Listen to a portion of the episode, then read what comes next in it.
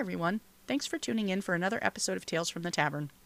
Tales from a Tavern is a live stream broadcast every Sunday evening at 8 p.m. Eastern on Twitch. All of our conversation topics come from our chat, so we never really know what to expect when we go live. Grab your favorite beverage and sit back and relax and enjoy this week's Tales from the Tavern.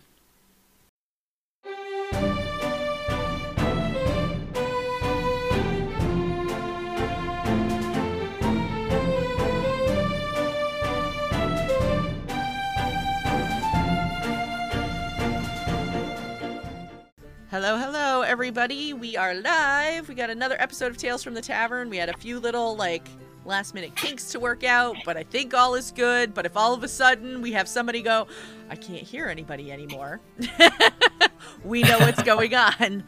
So, anyway, welcome, welcome to everybody. And uh, we are going to get going with some introductions. So, we're actually going to go in the opposite order of the way we usually start. We're going to start with Nikki and work our way around. So, Nikki, uh, please tell everybody a little about yourself and where they can find you on social media.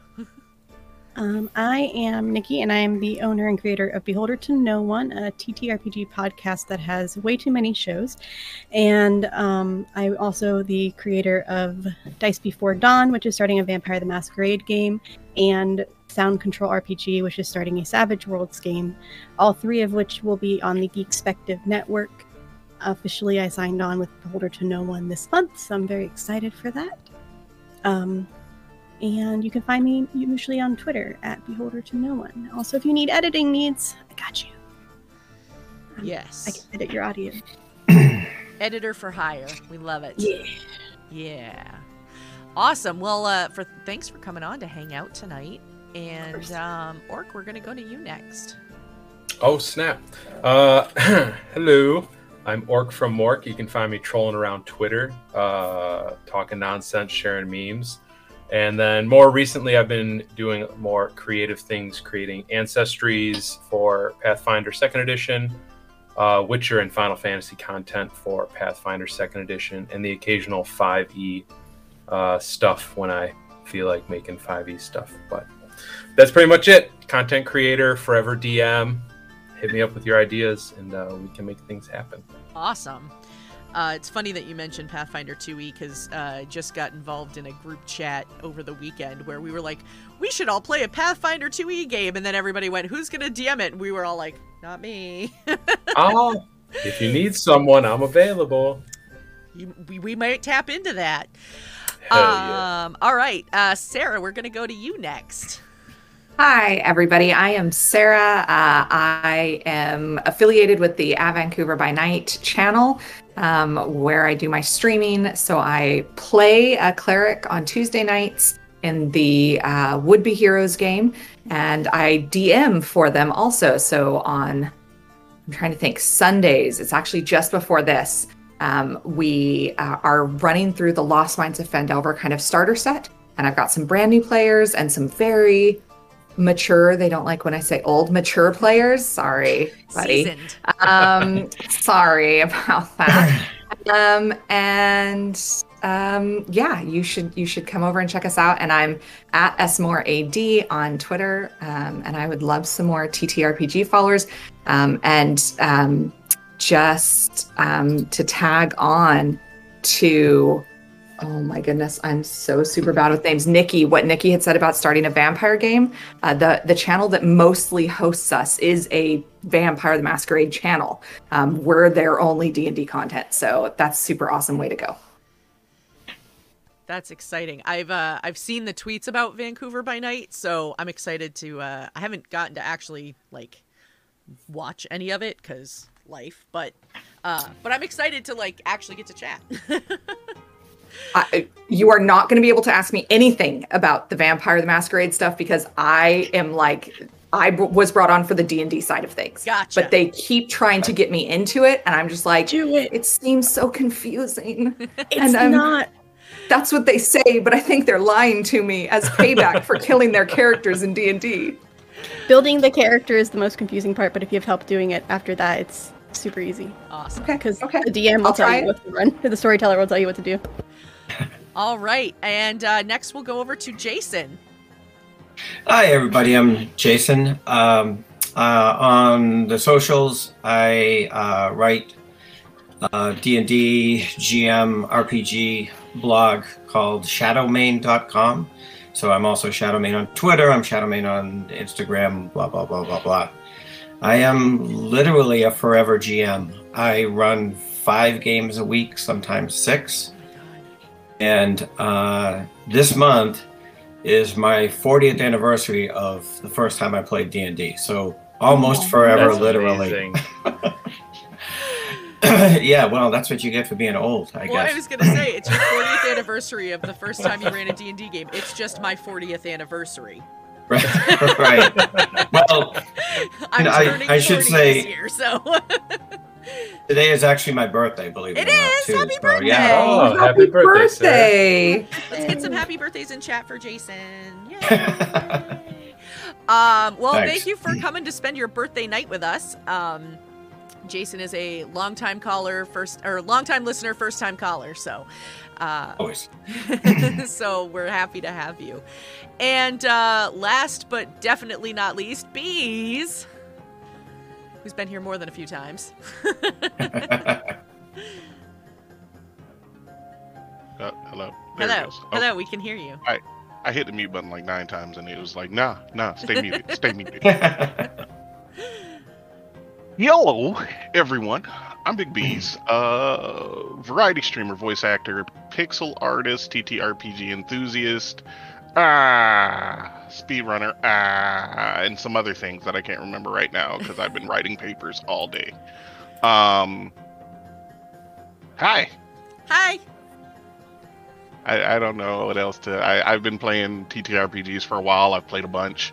Uh, I've played huh, Monster Hearts, D and D four, D and D five E, D and D. Uh, no, no other D and Ds. Uh, I've played Savage Worlds. Uh, I'm currently playing uh, Aether and Steamworks, which is a uh, game created by the wonderful Tyson Burris. He's so cool. He is uh yeah, oh my god, the guy's the guy's amazing. I'm still convinced he made a deal with a demon to get all that talent because Right. he not only He came has, up with like, the, so yeah, he not talent. only came up with the system, he like came up with it, did all the artwork, like GMs all the games. He's just brilliant. So He is. yeah, He is.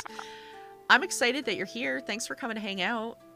no problem. And uh, yes, Ty Burris is amazing. Uh, at uh, roll underscore four underscore chaos is his Twitter. Is that his Twitter handle? And then he's RF Chaos on Twitch. And he also did Oh yes. all of the RF overlay Chaos. work for this stream um starting soon brbs all of that so so yes we are big fans of his uh over here and um well awesome so if this is your first time coming to hang out in our chat uh the way that this stream works is all of our questions come from you guys so feel free to just drop your questions in chat and uh, we've got a moderator that will get them to me so that I can pose them to our group.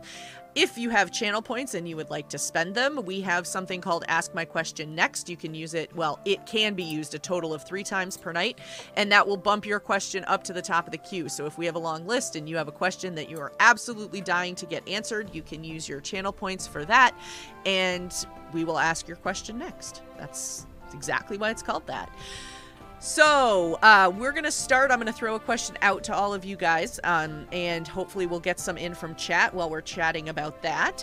And so, my question for you all is one that I haven't asked a group in a while because we've had some other ones. So, when you play at a table with actual dice, do your dice have to match?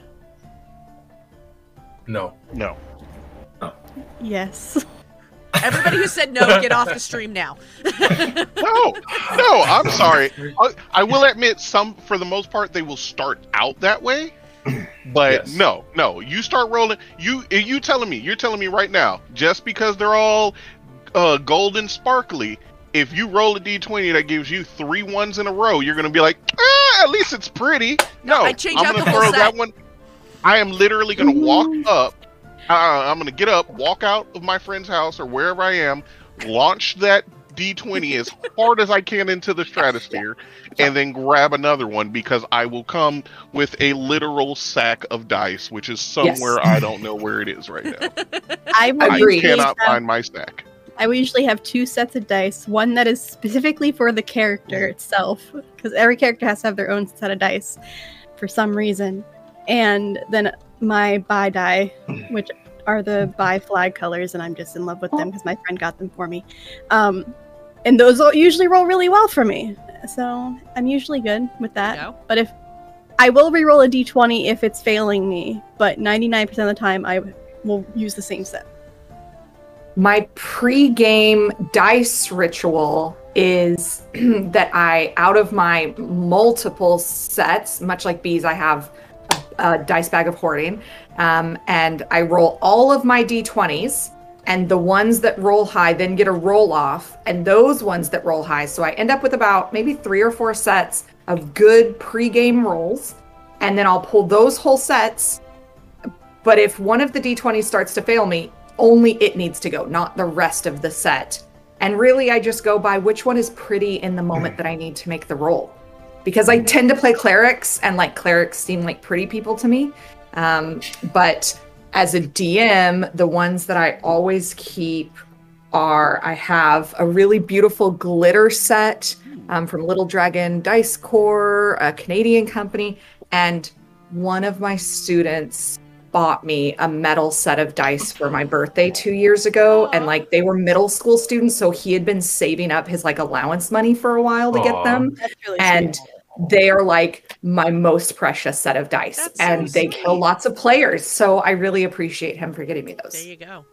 I got these really pretty black and white sparkly ones that you can't see. ooh Oh. yeah those are pretty And it has hot pink on it that I got for my robot girl that wears a hot pink miniskirt. I, love it. These are the ones that Love are on my desk set. that I use the most. Uh, they are the Avalor dice. They're from Die Hard Dice, but they are Mm. specific to the Arcane Spectacles Kickstarter that they did for their um, dice uh, spell trackers. Their wooden spell trackers. So those are my my full set that are my baby, but I have uh, at least twelve sets within arm's reach right now. So yeah. So if I, i've have just to, ordered i've just ordered my first die hard dice. Like they're, they're not here yet but i ordered them nice. um, for me and my girlfriends who have been trying to convince to play d&d or anything with me for years. And they've just started playing with me in the last year. And so i ordered them each a die or like a big a big one. Nice. um, and so i'm really excited. When they get here i will come back and like tell you how You'll they're to- statistically yeah, I say, rolling. let us know how it goes. Yeah. Yeah, my DM dice are just kind of basic. They're just black dice with gold lettering. Ah. Just real simple. Classy.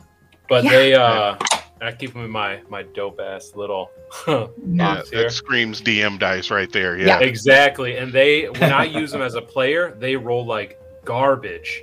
But when I use them as a DM, your character's gonna die. And I Yeah. am sorry. Yay! I, yeah, I don't even have that much, um, that many superstitions. I start a game with mixed sets. I know everybody throw things at me for that, but I have. I had a dwarven warrior one time who had a Vorpal sword, and he cut off more people's heads than than like everybody else that I've known with that weapon combined. So this was his dice. This is the original dice from my Tom Moldvay expert blue box set. That's how old I am, and uh, I would so I would play with any other dice, right? This the damage dice, the, the initiative dice, whatever it was. But I wouldn't play that character unless I had this little plastic green die. And now it's so round, I can't use it anymore because it has no corners. but um, yeah, Yeah, I've Somebody- met old school gamers who have those D20s that are now spheres yeah, being rolled so often, and it blows my mind.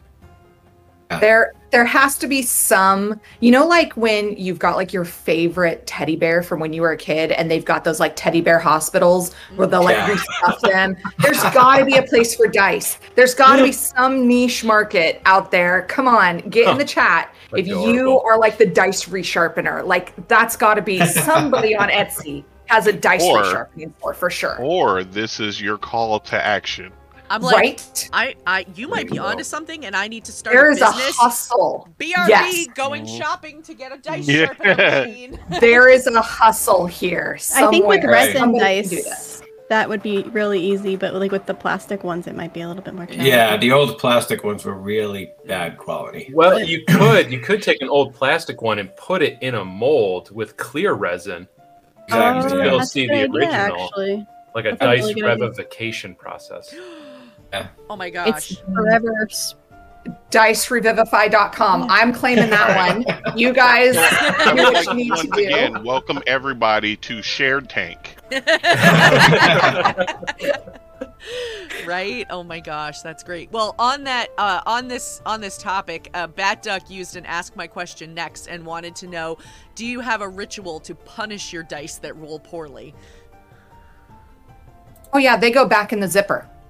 Yeah, I have a spell scroll uh, dice rolling mat, and there's zipper pouches on each side. And when they're being bad, they go back in the zipper, and they don't get to come back out. yes, that's the one that I have. Yep, exact same one, but mine's rolled out in front of me. Oh, yep, that's dope. and they go they go back in the zipper. Mm-hmm. They're so beautiful.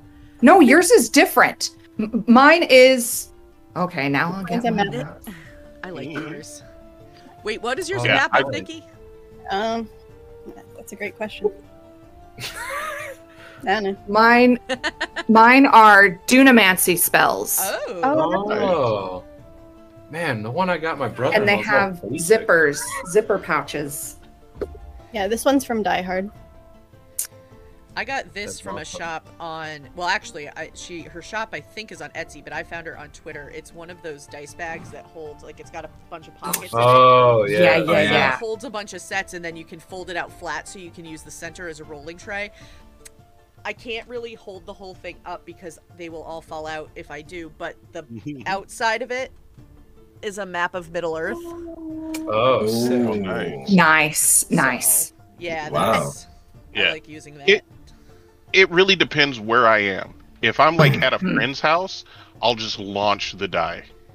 Yeah. I'll just yeah. Uh, I'd be like, Just oh, yeet cool, it. one, yeah, yeah. Just yeet it Yeah. into into Yeah. another room or something. Mhm. If I'm out in public, I, I think they might frown upon that, and then I won't be allowed to come back anymore. But you know, I just so put it I'll aside and probably just yeah, Sorry. probably just just I'll treat it like chewed gum. I just get a piece of Mhm. paper, throw it in there, and ball the paper up and set it to the side. it needs to know that it did something Yes. wrong. So Agreed. yeah, Agreed. Oh, yeah, I just set mine aside. I don't really do anything. I know I have friends that actually like will sage their dice if they start acting poorly. They're like, I'm preparing for the game. I don't actually use this for dice. Uh, people who have been here or been in chat before know what I use this Oh. for. It's a trebuchet. Yeah, it's my little dice dice trebuchet. I usually use it for mini marshmallows though. Um, I use them. I've when I got to play in person, I would put mini marshmallows at it and fire them at other people at the table, especially when I got bored. But you know, sometimes I would threaten to put my d20s in there and launch them across the room. So Until you break drywall one time. hasn't happened yet, but we shall see. it doesn't launch them that hard, so uh, you know, I'll, I'll take it. But all right, uh, RF Chaos, uh, who we were just talking about a little bit ago, that's Ty, uh, is in chat, and uh, his question is: Have you ever had a WTF moment in gaming? Of course, every game, every game. yeah. Yeah, yeah. every game. I've I've got um. Yeah, I play I play 6 games a week. Um like 2-hour games. Like I think my longest game is 3 hours. Um but I play 6 games a week and every single one if I, especially if I'm the DM, no matter how good my planning is, no matter how good I know my partners and my, my best friends and my players I I end up with something like that and I'll just be like, nope, didn't plan for that. Completely make it up. Yep, second second game of our stream, character died, totally legit, rolled triple six on their death saving throws. Um totally made up the rest of uh, like an eternal punishment from the Raven Queen that was so bad she sent him back to the prime material plane. Oh my Um, gosh. Yeah, it every every game is a WTF, and that's I don't know. I think that's the fun. Like that's the that's the chaos gremlin in me. That's like th- that's the parts that I remember the most. That's a good question. I always try to write a WTF moment in the games I run. Like I want the players to say that. Me personally, uh, there was a game I was playing in 15 years ago, uh, where the DM was running something called like a fungin. So like every room was something completely random. He had this chart that we rolled on every time we opened the door. Um, and one of the rooms, it was a hallway 20 feet wide with a slight concave divot in the middle that went up at like a 45 degree angle. And we're walking our way up, and then we hear a rumbling, something heavy and rolling. Indiana Jones. And we see this large boulder barreling at us, and we run, run, run, run, make reflex, dexterity saves, whatever it is, to get out of the way, and it hits the bottom but not with the impact you would think a boulder like that would hit with.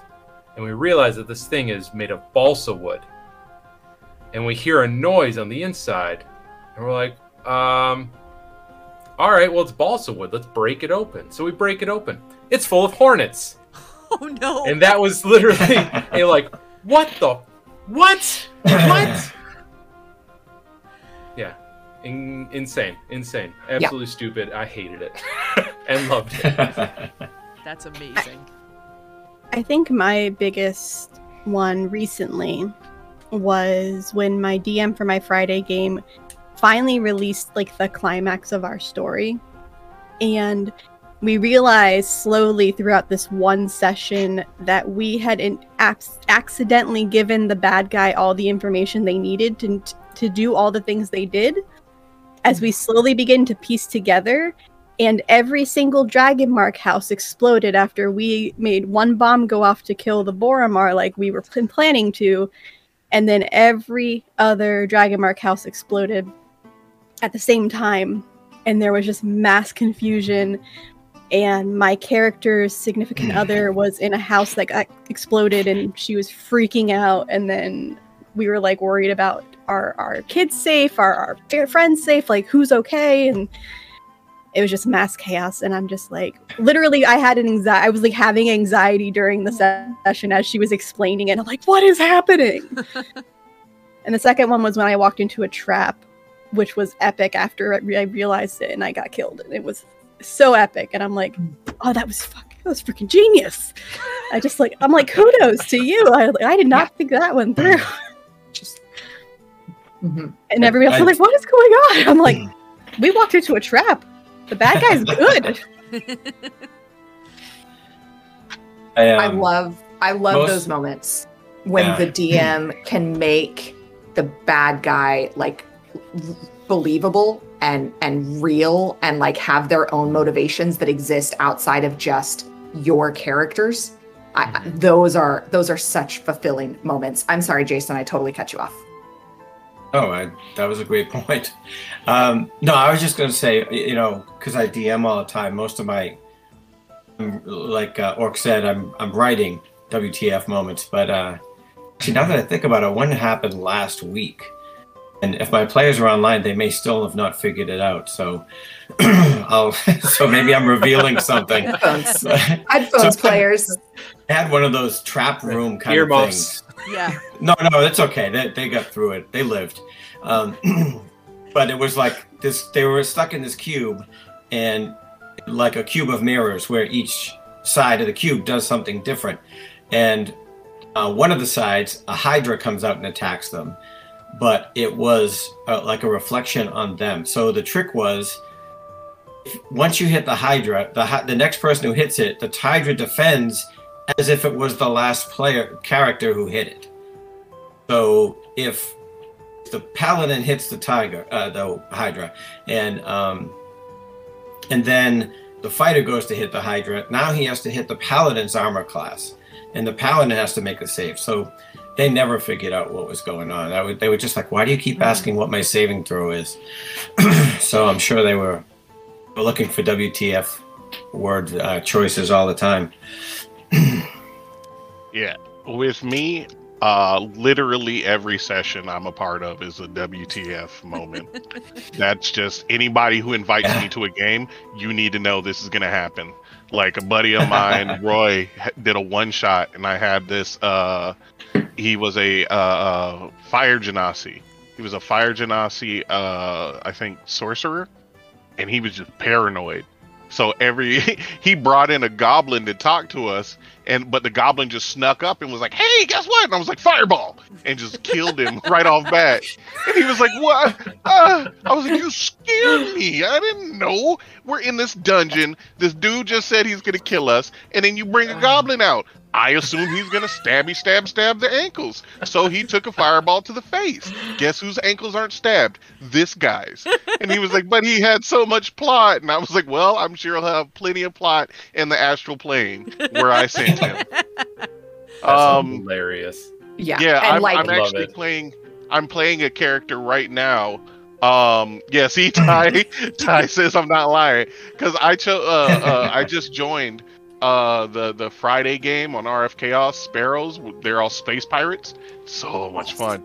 So I was like, hmm, I wonder what kind of uh character I can choose. I want somebody that you know might bring a little bit of chaos. So after speaking with Ty, I have cre- I created a uh, turtle character in his in in the the the kobold races that he's come up with. Pretty much a turtle character that is old and kind of senile, can't hear well at all. Like he is te- his his hearing is awful, and he uh, he mixes potions. He's a brewer, so all my potions have random side effects, and it's a table I have to roll on. So, like the first time I met everybody, the security guard on the ship tried to like pick me up. I freaked out, hit him with a potion, made him like he ended up only being able to speak slang for like an hour. Then uh I, I threw a potion at like this little orange dude and it made him grow a second head which tried to attack him. So he ran off screaming. And then uh, we actually got into a fight, and I was like, "I got this!" And I drank a potion to get strong, and like my arms doubled in size, and I was like, "Yeah!" but then one of the side effects was that my I had two uh, like saber teeth that just dropped down like like three feet. Yeah, and so I'm just like this this super swole saber tooth turtle, and uh, then I drank another potion to uh, like counter that, and what ended up happening is all the stuff from before, but two things happened. I had a tentacle oh. come out of my chest that helped me fight, and my my hand fell off and was replaced by a bone blade. Oh. So I'm running around as this abomination to God and man alike, oh just like oh, and it was just it was yeah i mean that that entire session was just one like four hours of wtf because there was so much that happened like the brief rundown without any context which is the best way to do it is that we ran into a port uh both uh, a, a little girl and a robot almost got stranger dangered by the owner of the port uh, he tried to fight them and then eat someone else's brain. Uh, they fought back with magic. We made it there, summoned a meat mountain. Uh, a lot of people died in the meat mountain. Bees tried to attack us. Then a guy named Bees, who summoned the bees, came after us and tried to attack one of our party members named Bee.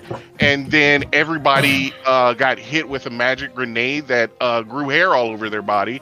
And so we're running around like giant Wookiees in a massive pile pool of meat. So yeah, on a chaos scale of Sweet like Jesus. one to all the bananas on Jason's shirt, how normal was this experience for that campaign? it was about a uh, Thursday, you know. Sure, sure, Yeah. sure. All right. Yeah, Oh it my was you know getting close to the you know like a like a one to five. It was up there on that four. Not the Okay. craziest, but it was still a little a little little little more than a usual Tuesday. So Right. Yeah. If you would have come out and been like, no, that's business as normal, I'd been like, wow, that's there's a lot going on all the time. You you weren't the chaos maker. Everything is the chaos. That's Yeah, Yeah. other than other than the eldritch abomination of a turtle that I was, um, everything else was not my fault that time. So That time keyword. Yeah. That time. big peas is a what the fuck moment. Yes, yes I am. Yes I am. Oh my gosh. I think as a DM, uh, my favorite moment that was semi chaotic because I was coming up with it on the fly was the players met two Gith warriors, and I'm like, what am I doing with these guys? And like, this is all off the top of my head because I had no freaking clue where I was going with this story. And I decided, okay, the Gith don't like mind flayers because they enslaved them, so they're here to fight mind flayers. You guys want to fight mind flayers? And they're like, yeah, let's go fight mind flayers. So they go to kill the mind flayers and I'm like, cool, you helped us. We owe you a boon. But we're gonna teleport back to the astral plane. You guys want to go to the astral plane? And they all said yes. So I made a futuristic city off the top of my head in the astral plane that is like actually now Shadowrun ish. So that was Epic. fun. Hmm. Interesting. epic. Yeah, I was I was very excited because now I get to play Shadowrun kind of, but also D and D, which I understand way more. Uh, I'm trying to think. I I know that they have existed, um, but none are coming to the top of my head right now. Oh well. I'm sure one will hit me like at two in the morning, and I'll just have to like put it Yeah. out there on Twitter. Wake up in the middle of the night, like, ah, there it is. It was that one. in in the podcast that gets released next week, you'll your voice will just cut in right now, being like, "This was the thing," and just it will have like no reaction from any of us. But Right. you just edit it in and post. That's Right. okay. Yeah, that's There you we'll- go. exactly what's gonna happen. yeah, Here, we yeah, just react now. Oh my god, that's ridiculous. Oh man, that's, What? that's oh, crazy. Oh snap! oh my goodness. That's so funny. Yeah.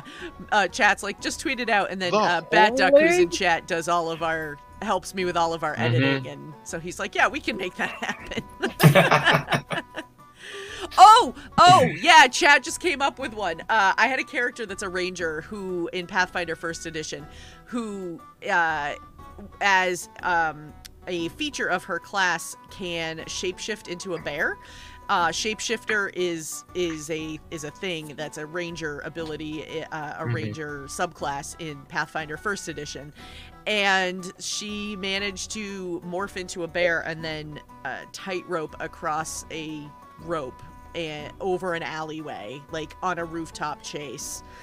It was, and she was like the only member of the party that was able to do it on the first try.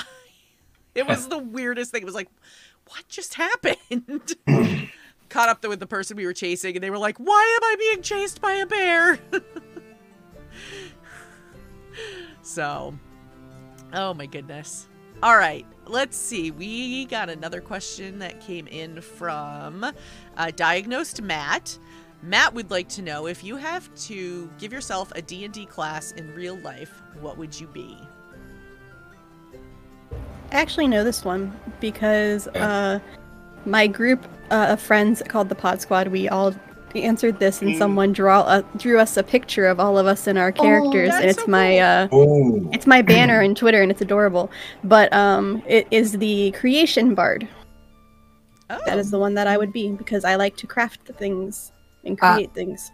A hundred percent. Like a, a bard is is like I feel like if you're a streamer and if you're a DM and and you don't pick bard for yourself, then there has to be a really interesting story why. Because it seems cliche, but really like bards bards are the best best class. I'll just I'll put that out there. I'll like I I don't know, fight me. At me, whatever. bards are the best class. And I'm I'm proud to be one in real life. So I'll I'll add to that. Um, Okay. I don't think I would be a bard What? fully. I Okay. believe I would be a barbarian That's a good show. because you know I I I can you know in times of extreme duress uh summon a fury that is known by very few and you know I I can get mad and punch stuff and I'm a big dude. So you know I can raw with the best of them But So- I also see myself in, you know, I am I am a charismatic gentleman. I'd like to think, and you know, I think I can do both. You you took like enough levels in Bard to get your totem, and Yeah. then you were like, okay, and and Bard for the rest. Yeah, I'm okay, sure. Uh, Yeah, just like bees, I would definitely be a barbarian.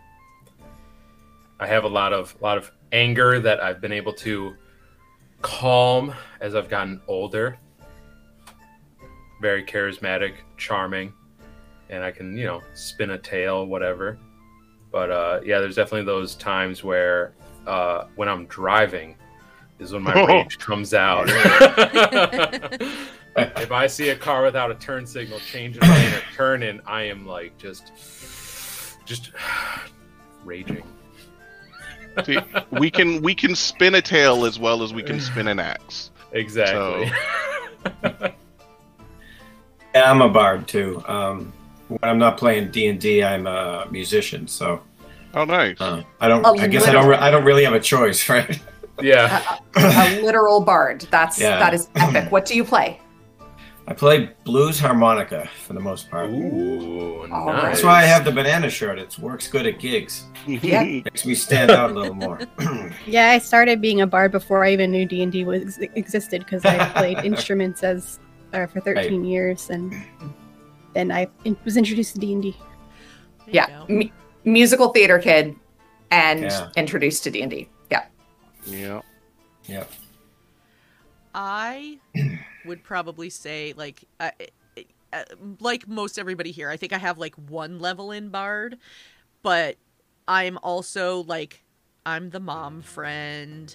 I'm the, you know, so I'm probably like some weird combination of like ranger cleric something or other, you know, somewhere in there.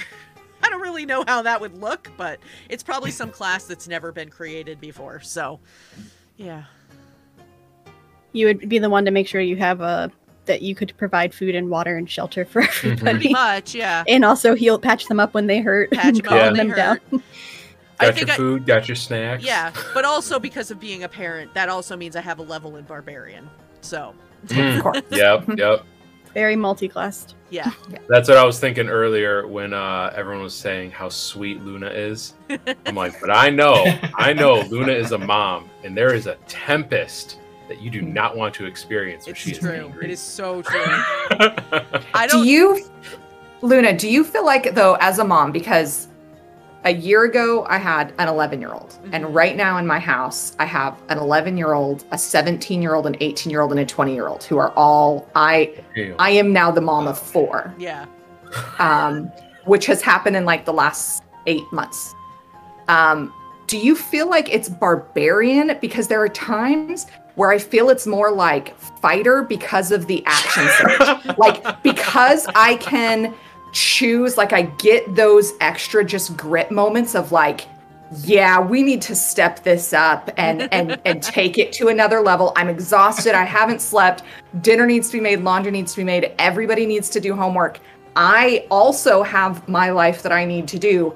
Now I need another gear. I need another action on this turn, please. And like I feel like fighter more adequately describes the mom that I'm turning into. So that's probably true for some moms, not me. I am a I'm like cruising at 60 until I have to ramp it up to 900. And uh and so I think Sure. for me it's probably more barbarian cuz it's just I'm a single mom and it's just me and my kiddo and she's 13 now, so it's like she's old enough to be not self-sufficient, but like she can do her own thing and you know, like bike to a friend's house and stuff like that. But like, you know, it's like the okay, you need to clean your room. Okay, you need to do this. Okay, you need to do that. I said claim your room, you know. Sure. Yeah. I get I it now. Yeah. As You're a high I enough level barbarian where even if you're fatigued, you can still go into rage. yeah. I don't know what I would actually put it as for me as a mom because I try to be a mediator, mostly because uh, I have an adopted foster kid. So there's a lot of things that I need to make sure I have to level them out and be not. I can't scream because that doesn't end well. I can't ground, I can't yell, I can't do any of those types of things because that's just going to escalate the situation. I have to be like, okay, nope, we're going to calm down. We're going to explain this calmly. We're going to, okay, you can't act like that. And so it's like kind of like a monk mediator type of thing, mm. just like a meditative mm. type of deal. or even like like it sounds like you've subclassed bards like you've got a little bit of like the college of eloquence and a little bit of the college of creation mm-hmm. like like you're all the bards I'm okay with that too. Because my character I is a mom wizard. Mom wizard. Mom wizard. That's what someone just Love said in chat. I wish I could just cast spells. So No, Like, no- when, no, no, go when to sleep. everything comes at you at once, it's you, you- maybe you're a wild magic sorcerer. uh, yeah, Yeah. it's a wild magic surge. It's like, no, yeah, here's your that's meds, pretty much what it please. Summon snacks, summon drinks, summon nap, Summon medication. summon medication, summon go the hell to sleep. Okay, Yes. so after this stream, we now know that we need to buy the uh, the website for our dice uh, Yeah. revivify Revi- whatever that was called. Nicevivify.com. Yeah. Revivify. Reviv- Re- Revividice. Revivify. love it love And we need to Yeah, write Revivify, a there you go. D&D class that is a mom wizard. Yes. There okay, so we got to get on those two things. We're making a to-do list here. Oh my gosh. Here, though, I'm sure we can all agree that toddlers are just barbarians, angry Oh, for real. Yeah, But they have fact. tireless rage. They Yeah. also have access to the wild magic table because Yeah, they're Yeah, random like 100%. yeah yeah totally Yeah, i and ha- that's why have they have just go they ahead have Fury the Small also. Yep. Oh yeah, yeah, yeah.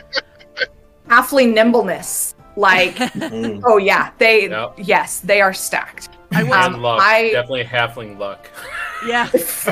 Oh my god. They got halfling and rogue luck. They got every every luck ability in there. They I have the best abilities of all classes and none of them. Yeah. and the youngest kid gets bountiful luck that they can spread to their siblings yeah. Mm. Like, Oh. yeah i'm pretty sure that that's how that works yeah With advantage against, or advantage Ad- ad- against. uh, advantage against mom wizard. Yeah. yes. Yeah. yeah That's the word I was looking for. I was trying to word it. I couldn't do it. Hidden ability secret explosion. Oh, God. God. And as we have been talking about this, I've just come up with like the best game idea where everybody has to play a patron of a warlock. And like the whole campaign is about this group of patrons who are like, oh my God, what are they getting into this time? Like, I Oh feel like there's God, so that's much there. amazing. I, I want You're invited just to playing a this. parent. You're That is- just oh playing my a God, parent. yes. I want in this, be so please. good. You're playing a warlock and your Please, please message mom. me if you do this. I am down. And then we have to. And parents, the Yeah, new D and D game. oh my god. yep. yeah, And we uh-huh. have to play as the parents that we just stated we were. That's Oh right. That's right. Oh God. 60 like 80% of the game is just us going It's really just it's too that. quiet. No, I Like, need, I need wine. nothing I need has wine. the other twenty percent of us is too going. Who's got the bottle of wine? Yeah, the wine right here. The campaign starts in a tavern and they never leave. Yeah, they would drink and complain. oh my god. Hey Ethios, uh I know I know you just sat down, dude, but you're you're mm, he's at it again. What? no, I just talked to he said he understood. God son of a oh my god. I How mean, many times do I have to visit him this month? yeah. that is. I. I am so into this. I love this idea Yeah. completely. We got to do this. I am so down. Please. So we have three things on the to-do list now. Yeah. Now we have a. Yes. I I'll have to make a mom wizard Right. class. We need a mom wizard white. Uh, no, a chalkboard wall for mom wizard. Yeah. Here we go. Yeah. A Portable, like like it's just like and it unfolds and just is always available. right. Is yeah. mhm. What's the name of the the Oh, divine intervention. Yeah. Yeah. They someone goes to do divine intervention. It's like, no, I told you not to do that. Yeah. I told you not to Oh, do that. yeah, you didn't yeah, want to yeah, listen. yeah. Oh, no, no, no, no, no, no, no, no, no, no. Yes, we're gonna have to create a, a totally new game like mechanic rule set for um no, fuck around and find out. Oh, sorry, we're It's PG thirteen. Like, no, you you brought this on yourself. Sorry, you don't get my advantage anymore. It'll just be called. What did I tell you? patrons, What did I tell you? patrons get a special ability that's just called What did I tell the you? look. It's just a gif of the look. Yeah. Is- Yeah. It, yeah. Uh huh. Hundred percent. I'm not. I'm not angry. I'm just disappointed. I'm just Oh. disappointed. Oh, Beautiful. oh my god. Disappointed gosh. is gonna be one of the ability stealth, Always checks. prepared. Yes. Roll for disappointment. Roll for disappointment. This is fantastic. Oh, oh my Oh my god. I will turn this game around.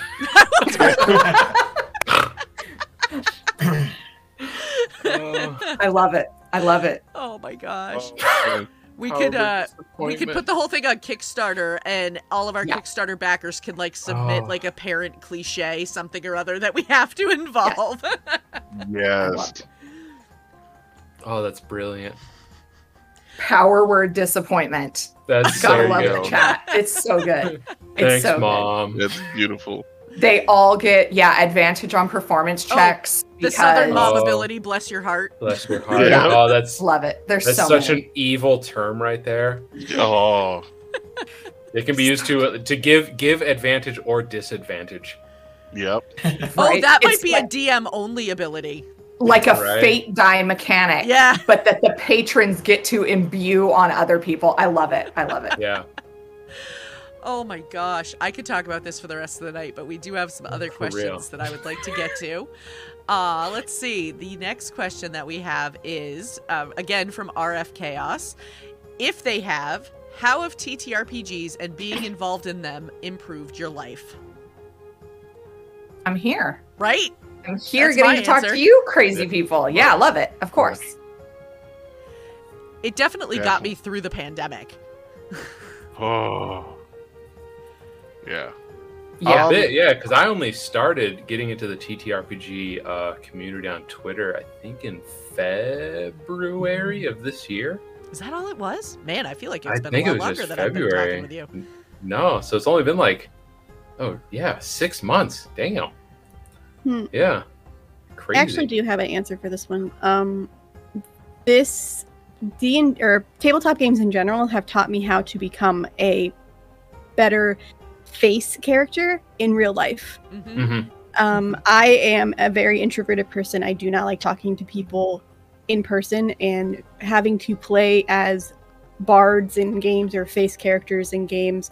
I've had to learn how to interact and deal with the consequences in a fake situation. So it taught me how to interact in a real life situations. So I became better in real life at it, which helped me become a better mom because now I know how to like mediate. So between my old job and boss and that, I'm like, I kind of am a better talker, which means I became a podcaster. So now all that made my life better. Yeah, my uh, my buddy has a belief that if you are not using TTRPGs as a vehicle to improve uh, your speech or some aspect of yourself, then you're doing it wrong.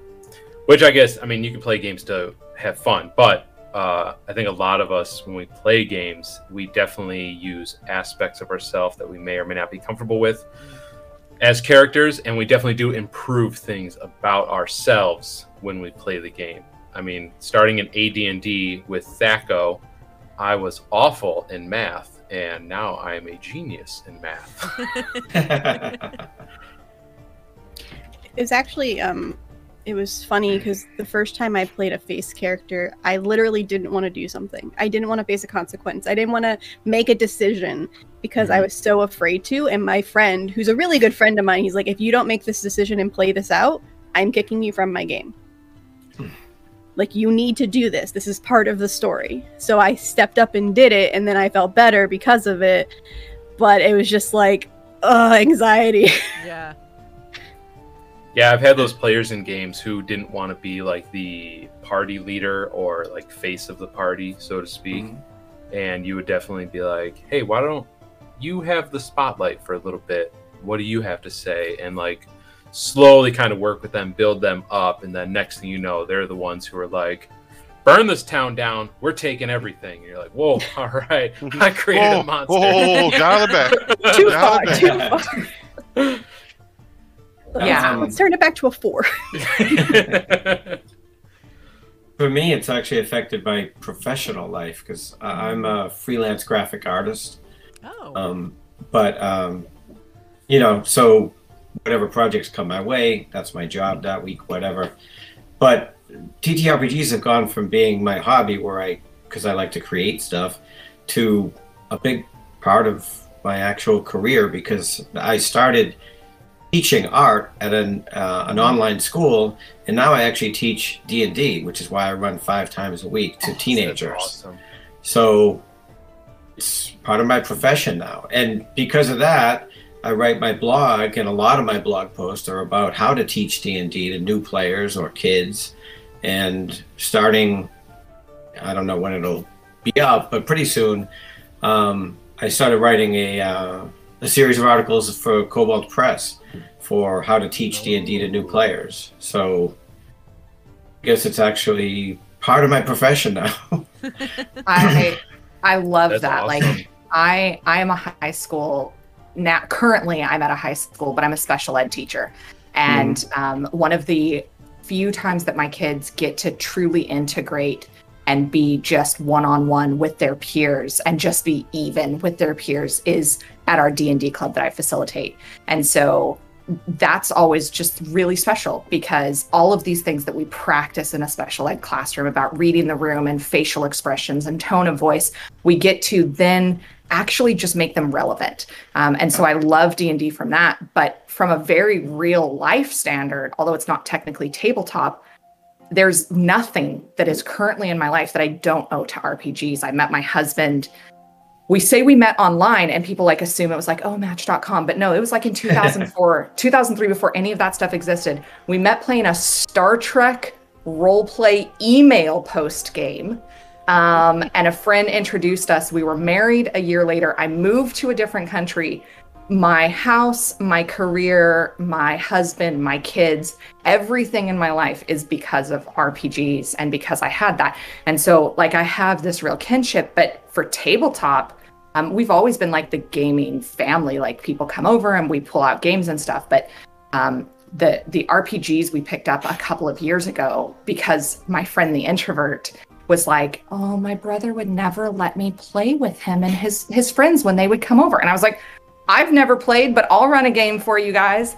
And now we're two we're it's August. We're about to hit two years in that campaign. Wow. And so, you know, getting to see them all grow and and and my introvert friend is still a little bit introverted, but she ran her first DM session for us this year. And like that's that's such a huge thing. So yeah, TTRPGs um, have so much power and and we can pull so much out of them. But I'm always going to be that person who points out that it's not always the job of TTRPGs or a DM to be a therapist. So sometimes it's okay to just have fun too. Yeah. Mm-hmm. That is such an adorably nerdy love story. Oh my god, that is not the most nerdy thing about me, but sure, sure, sure. Yeah, I met playing a Star Trek role playing email game. That's would- pretty. That's pretty nerdy. It's pretty nerdy. It's pretty nerdy, but I haven't told you all of the details. It gets that story even gets nerdier within itself. It is nerdception up in there. Uh, I. I Oh, go ahead, Beast. oh go ahead. Oh no, I was gonna say there's not really like much I can say. I mean, it hasn't like. I mean, I guess it kind of has. I don't know. It's difficult because it hasn't really changed any aspects on the outside.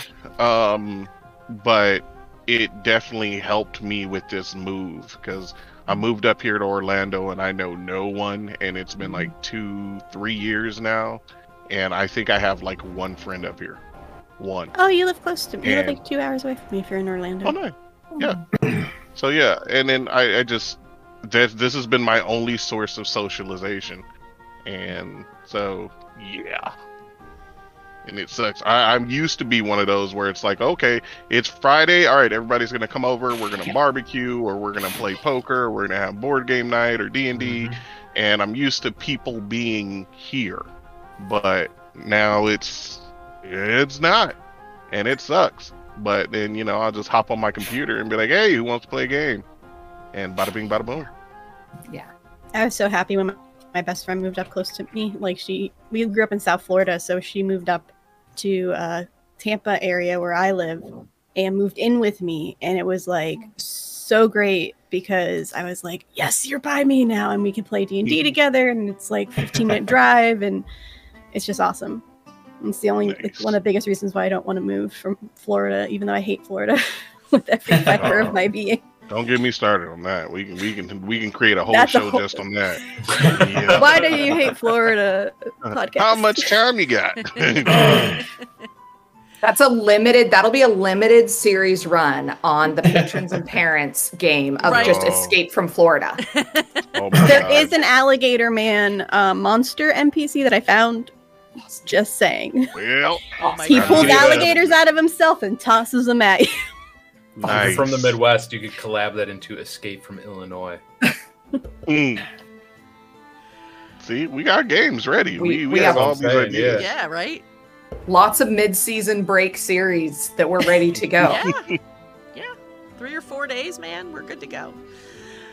I was gonna say, I think for me, um, playing TTRPGs, both in person and online, has vastly opened my social circle. Um, which seems weird to say because it was so like it was such a not social circle thing, you know, when it first really came around. But I I got into it from uh, my my now ex-husband got me into playing with a group of uh eh, mostly mutual friends, um a few of his friends. And then I ended up uh, sort of once our divorce was finalized, I kept the group. Uh the group I was the one that ended up staying and playing with them. And then also just through getting involved in streaming TTRPGs and the TTRPG community on Twitter and all of that, it just has vastly, like I said, expanded my my social connections and you know people that I legitimately, you know, refer to as my friends. Um, you know, nine times out of ten during the week, or I guess I should say six times out of seven during the week, uh, you know, I'm hanging out in a Discord chat with people that I've never met face to face, but I totally want to spend my time with hanging out. And we don't even have to be playing anything together. A lot of times, all of us are playing a different game, but it's just kind of fun to be like, oh my God, this funny thing just happened in my game, or, you know, whatever's going on. But then also, I got to start this show. And through that, again, expanding more of my social circle and getting to meet other really amazing people and learn about other really amazing games. And, you know, that sort of thing has just been really awesome. You know, it's a really, it's really been incredible.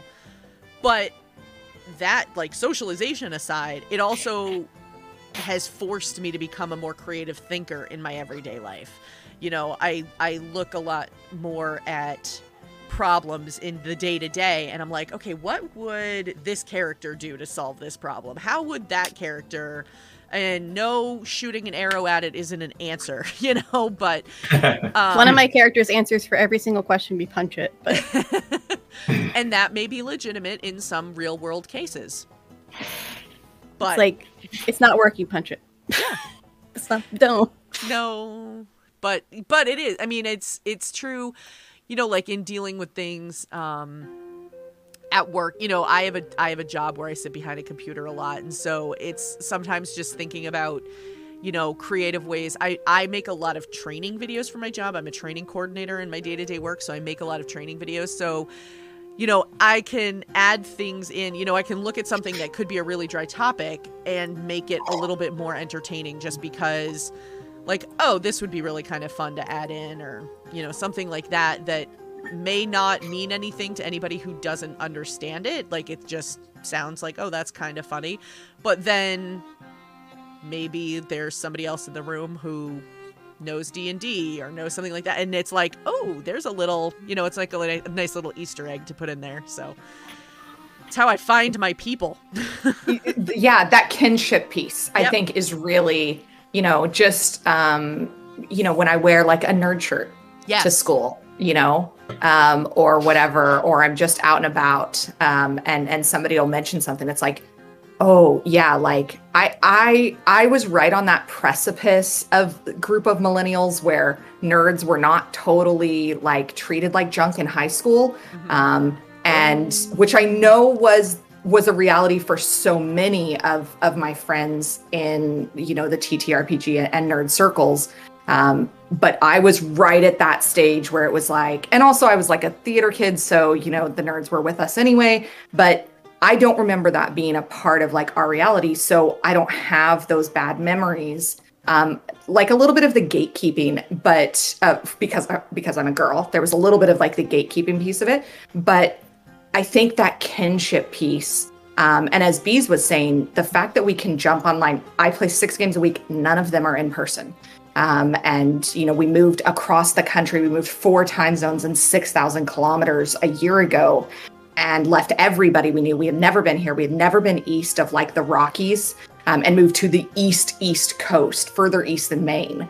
And uh, because of Discord, Zoom, Roll20, D&D Beyond, all of those things, I got I still get to see all my friends multiple times a week. I still get to have those moments, those shared connections. And it's not just about the game and the story, although those are important, but the other thing that I love about TTRPGs is those moments in between when you're joking about the real life thing or your friend who you've never met sends you 30 boxes of jiffy cornbread mix because she heard you talk about how much you really missed cornbread meatloaf um, like those moments are are really important that it's not just about the characters in the game and me it's about also my friends so i, I totally hear what all you and echo what all of you said about that Yeah, I I've met so many people specifically over the last year, but even when I moved to this area and I went to a game store, I met people in my local area. I became really good friends with those people and played D&D with them.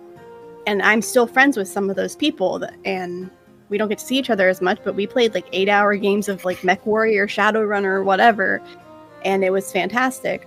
And then now I've met literally I've had like over 100 people on my show between discussions and one-shots and I'm still friends with a lot of them. I have over two or three dozen people that I talk to on a regular basis, which previously I talked to two people, my best friend and my husband, and that was it.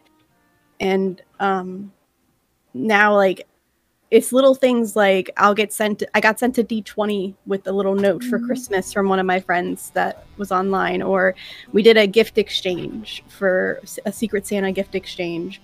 And little things like that or um, somebody will message me and say hey you've been quiet on the discord. How are, are you are you good? And like it's just those little things that now you have and you didn't realize you had. Mm, Yeah. and i really really like that lots of friends yeah. Well, lots of cool people we are at a great spot to pause for a break. So we're going to do that now, and we'll be back in like five to 10 minutes. Uh, let our guests get up and stretch and refill drinks and all of that stuff, and we will see you in just a few. More wine. Do you have an adventuring party to feed? Why not check out the delicious goodies from our friends at Critical Hit Cookies? All of their cookies are baked to order, then carefully packaged to ensure freshness before being sent directly to you. Shop for treats like the chocolate toffee espresso cookie, the ginger cookie, the chai tea blondie, or one of the sugar free or gluten free varieties. And you can get 10% off your order at criticalhitcookies.com. Use the code SHAREDEXP10 at checkout and try a new favorite today. And we're back. Hello, everybody. I hope you all had a good break, had a chance to free the pea and free the water elementals and all of that good stuff that has to happen. So, we uh, we've got some questions that came in just before we went to break, and this one I think is a very very fun one to start back with. It came in from Bat Duck. What is the name of your TTRPG garage band, and what genre of music do yours, does your garage band play? Oh god i'm so bad with coming up with names The only reason this is fresh in my head is because I think it was Lex on Twitter the other day mentioned something about a goblin biker gang, and I called it the Everlasting Gob Choppers. and that I love is, that. that's what the band name would be, the Everlasting Gob Choppers, and it would just be garbage, absolute garbage, just thrash metal. That's amazing. I'm so sad I missed that whole interaction. We um in our Tuesday night game would be heroes. Um the the DM was just trying to describe like a mechanic and was like, yeah, it was like a natural 20. And he was like, yeah, the arc of the parabola of the arrow. And I was like, arc of the parabola, band name, I claim it. And so we've been joking as different like things have come up that normally we'd put on like a t-shirt or something that those are the singles from the hit band arc of the parabola. So I'll have to say like arc of the parabola would be our band. Um, and we would play like that, like mid 90s, kind of like new wave punk like kind of like early um no doubt where it could go like a little bit into the punk and like a little bit into the Mm. pop and like could have a bunch of different things but also covers of like all kinds of different things that's that's what i'm gonna go with I like that. Yeah, like no doubt offspring era. yes totally totally like a little bit of avril lavigne like a little bit of that like skateboard vans chain Yeah, yeah. wallet corduroy pants like that's that's that's our deal Man, let me think. I'm just well, I got the name. I'm just trying to think of the music, the type of music we would play. Well, what type of Um, what type? What's the name of the band? Oh, it's uh, it's got to be bees and the bees knees. or bees in the knees. One of those two. You know, something something like that. Big bees and Um, the bees knees. Yeah, big bees in the bees knees. There we go. And then I don't know what music we will play though. You know, there's those bands that do like they show up at like jazz festivals or music festivals, and they've got like like a little bit of like gypsy, and they've got accordions and violins, and th- but they Mm-hmm. Can can go hard. Like yeah, I feel like I feel like that would be that would be a good like just a little Like bit that. chaotic, slightly steampunk, but big band and swing. That's uh, I'm sorry, someone said that. Yeah, I in like chat. that. Yes. Yeah, that was yeah, Jason. Big band swing. Yeah. I think mine would be Eye of the Bard Holder, and it would be a Lindsey Stirling esque Pentatonix X type band. Ooh, nice. All right. Love it. Yeah, very melodic. Sign me up. Yeah. All right, I think mine is Jefferson Astroplane, Ooh, there you go. Old school. and they yeah, just totally psychedelic. Like nobody even understands what you're talking about. Kind Yeah. of space music. That that was. I was heard if you s- play that. Oh, go sorry. ahead, go ahead. Beast. Oh no, I was, was- gonna be like, I heard if you play it backwards in the astral plane, you'll get, you'll understand what I'm saying. It That's how you was cast a banishment spell. Yeah. That's right. It was such an epic answer that you just gave that I could hear my husband laughing from two rooms over. So you've won him as a fan tonight.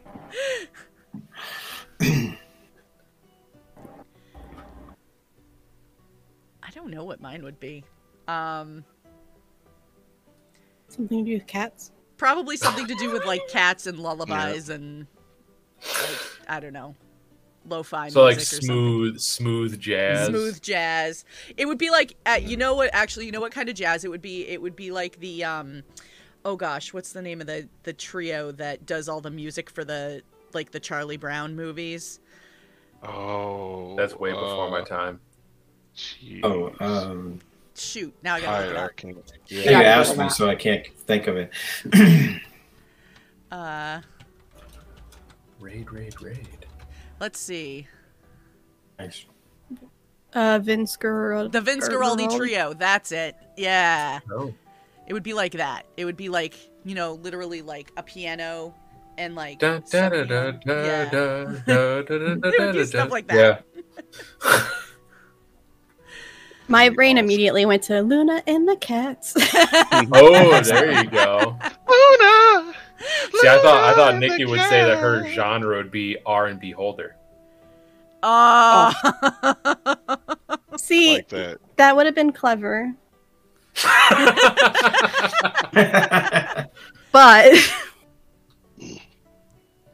I don't know. I have no butt. I don't have a butt. To that. oh no, it's all good.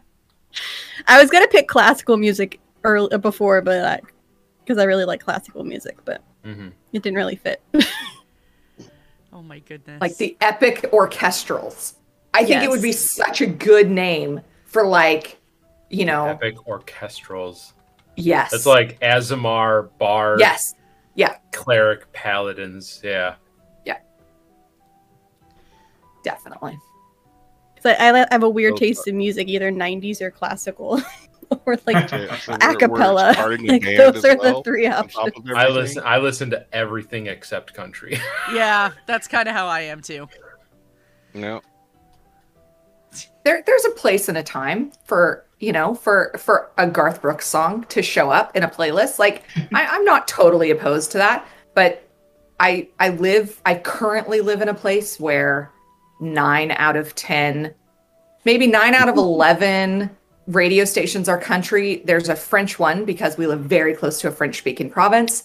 Um, and and and and then there's one that's not and usually it's like the public broadcasting company of of canada it's like the cbc um so I, i'm i'm not that into country though Yeah, my So- my hell was uh I was in the back seat of my parents' Prius with my husband as we were driving to Tennessee, which is about an 18-hour drive for us. Oh. And they had control of the stereo and it was country the entire time and the station we were listening to just kept playing the same seven songs over and over and over again. so your parents drive a prius but listen to country Yeah. There is well, my, some my dad also dissonance. has a tr- my dad also has a truck. like- okay oh, sure Oh, okay. sure So, but my, my I- mom wanted a Prius because her drive was an hour away from home. Okay, that's that's Uh, totally To fair. work. I will say that there is this guy that I follow on TikTok who is like like his whole shtick as a country musician is that he's gay and out and proud and a Democrat, and like all of his songs are very legitimately like good music, Mm. but don't follow like traditional tropes. Um, and and I I will go out of my way to listen to his stuff for sure. And I wish I could remember who he was, but I cannot. Chat, get on that one for us, okay? Yeah, there we go. We need help. I'm just gonna TikTok for the rest of this episode, and I'll see you guys in an hour. Now. That's a terrible, terrible rabbit hole to go down. Seriously, Oh my gosh. I mean, it's coun- awful. most country music, though, if you listen to it backwards, like the dog lives and the wife oh, comes Oh, back. yeah. and- Very That's, that's inspirational. the old joke. yeah. Yeah. All right. Well, let's see. Um, the next question that we have is from. I am going to butcher this name. I'm sorry. Uh, Circedon. Uh, how do you deal with rule ninjas, the players who have read the rule book a lot? And yeah, that's that's that's how you deal with them. Yeah. So okay. yeah. Guess Thank what? you. You know, this is the, that's the first rule. Like I, I always tell new players, they're like, "Oh well, you know, how what should I know? What should I do? Blah blah blah." Just have fun. To hell with the rules. The rules are guidelines. They're not law. You know, Yeah. you are the DM. You are law. So if you know you want to let somebody, you know, seduce a rock, sure, go ahead, let them do it. But you know, if somebody's like, "Oh well, you can't because they're not actually alive," Oh, okay. Well, uh, oh my God, don't you hate it when that aneurysm hits? What aneurysm? Bye bye.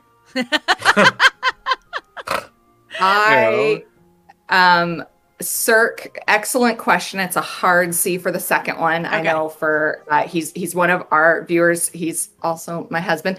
Um, and it's such a good question, babe. Um, I say thank you. I like because I don't have that kind of time or interest. That's not why I play the game. So I do want to honor the fact that that's like that is a really important reason that some people play is they like the rules, they like min maxing. That's the enjoyment they get out of the game. I don't want to tell them they're wrong for playing that. So I try to balance it of like, okay, I'm not going to do what you're telling me that you think I should do based on your interpretation of the rules, but this is the reason why. And if that doesn't work for you, then let's figure something else out together. And like, because I'm a player and they're a player, we need to figure that out. Yeah. Um, but if I don't have a good reason, like I'm, I try so hard. Sometimes it's hard as a DM, and like the parents in this group will also understand. You you really have to fight against that instinct to just slap down because you just want to be in control and it's a compliance issue. Mhm. I'm Um, God. Shut up. Yes. And legit, like, and that is the reason some of us like being the Well, DM it- is we're a little bit of like fall, uh, you all die. control I think sometimes, sometimes, like if it's just if it if they come out of nowhere and they're like, "Hey, but the rules are like this," then you know, yeah, oh, that's definitely like a, a you know, you can sit down and talk to them, you can everything. But if it's to a point where like you can't play the game because they're Right. constantly like, "No, well, you can't do that because of this. Right. Well, you can't do that because of this," and the rest of the party isn't having any fun, yeah, I think it's time to just you know bring down the iron the iron hammer that time.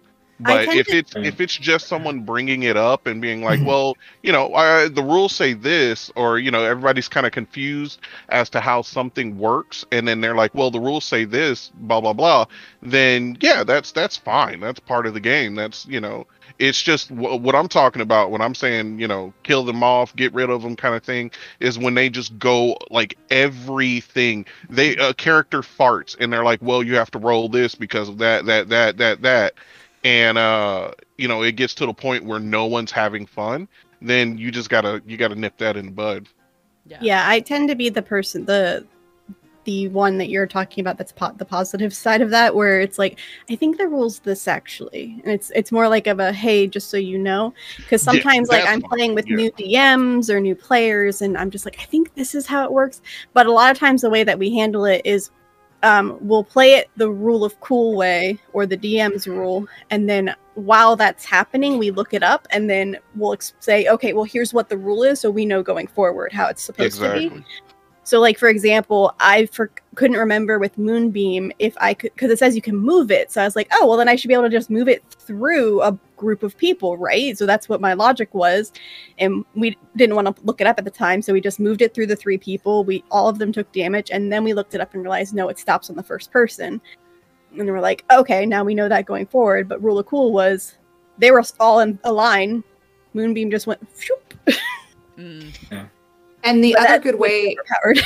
I love that, Nikki. But the other, and I think that like the good way to engage the rules rules lawyers is I always say that that any TTRPG is a bit like Monopoly.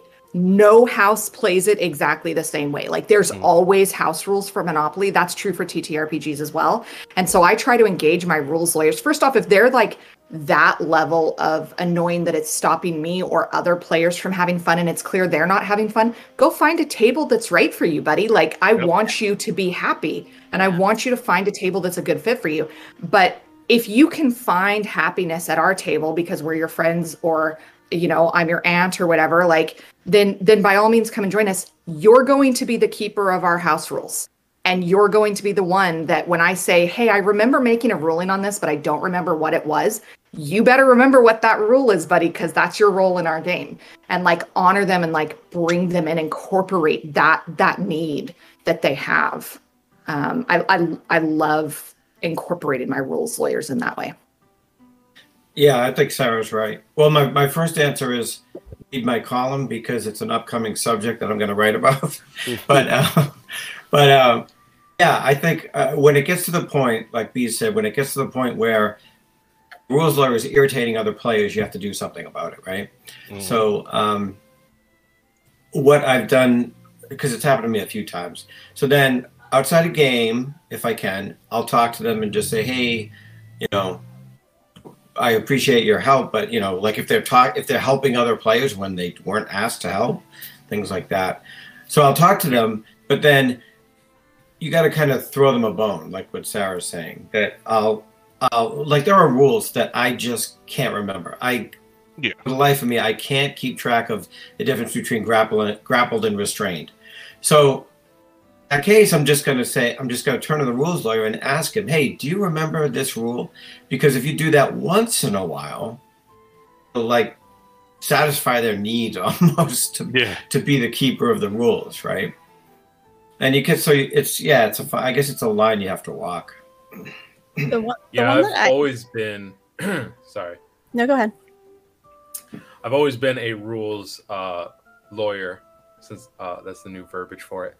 Um, but I was very, I was very, I was very adamant about rules when I first got into uh, D and D because I started with AD and D, which had a mountain of rules, and then uh, third edition 3.5 had uh, about an equal mountain of rules, and I memorized all of them because I don't like being wrong. uh, but then I learned in the forever DM position, you are often put into a corner where you may or may not be wrong because you're managing so many things. You're going to slip up, you're going to make mistakes. And I've gotten to the point now where if someone calls me out and I'm doing something wrong with a character or monster's ability, I'm not running it right, I'll be like, all right, my bad. This will be the last round of that. And then going forward, we'll follow the rule book.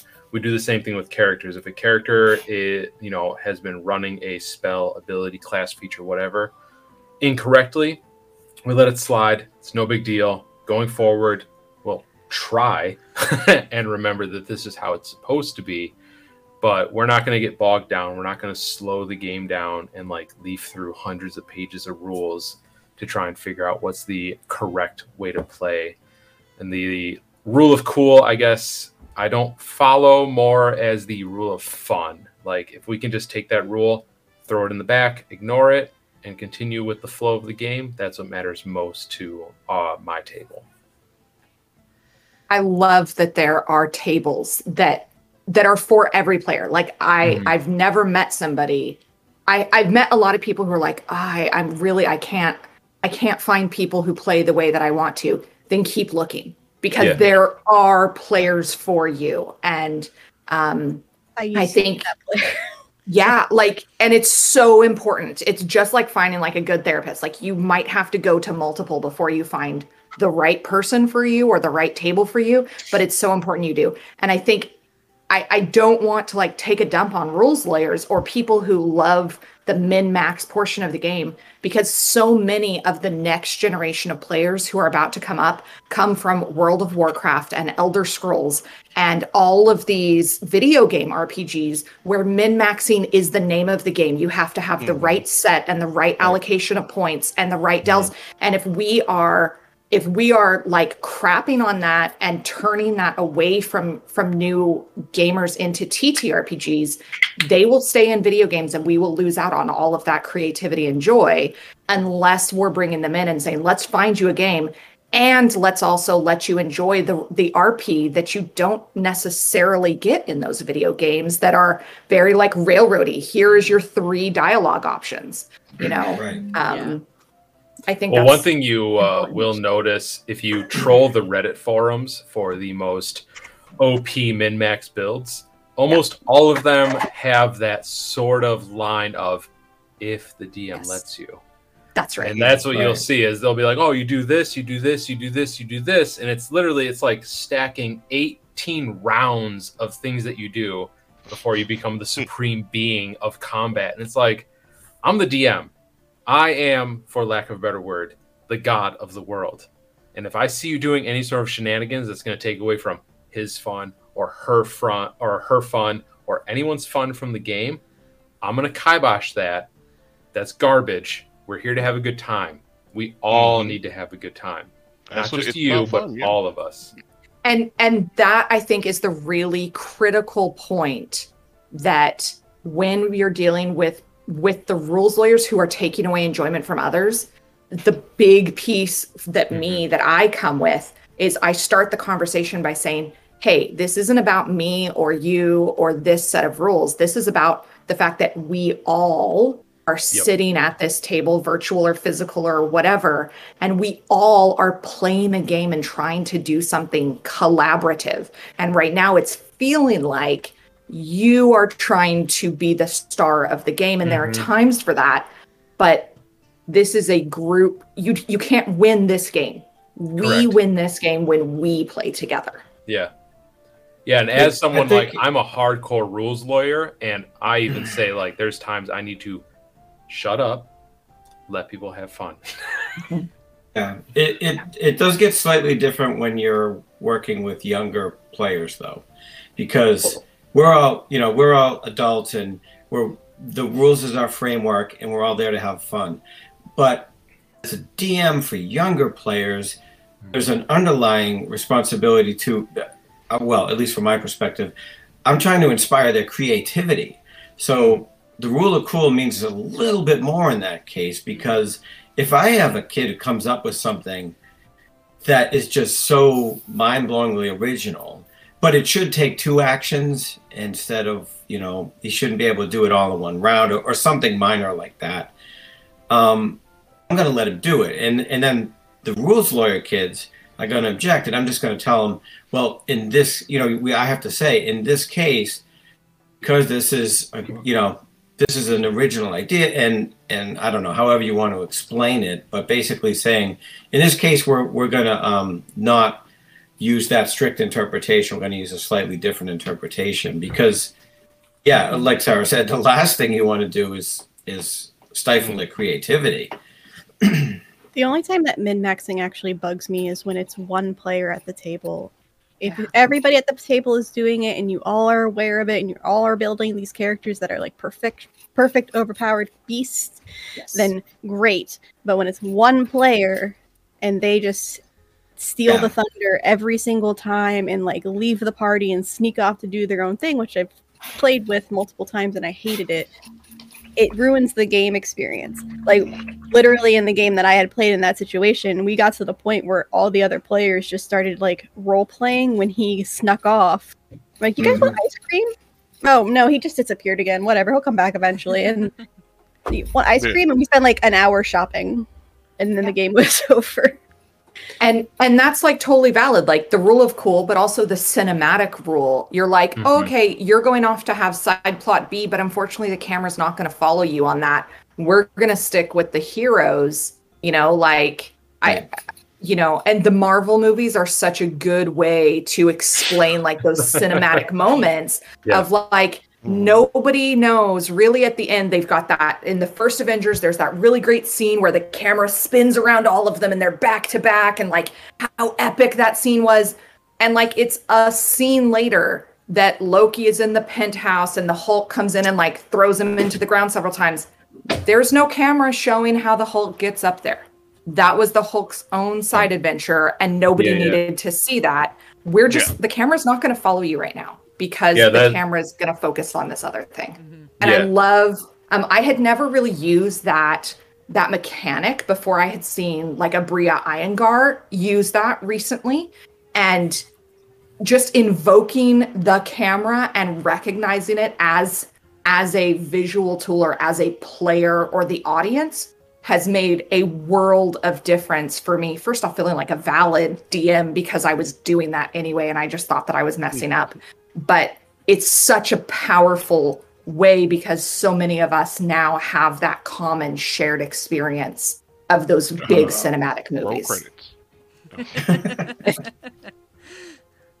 If it was a um, if it was in a podcast, I love or in streams, I've seen a couple people like roleplay lives that will do the camera pans out and the audience sees, and they'll like tell the audience like something that's going on behind the scenes that the players don't know about. But that only works if your players don't metagame. Mhm. Mhm. Mhm. right but I that- love that- those mm. aspects because then you can see things that's actually going on and understand.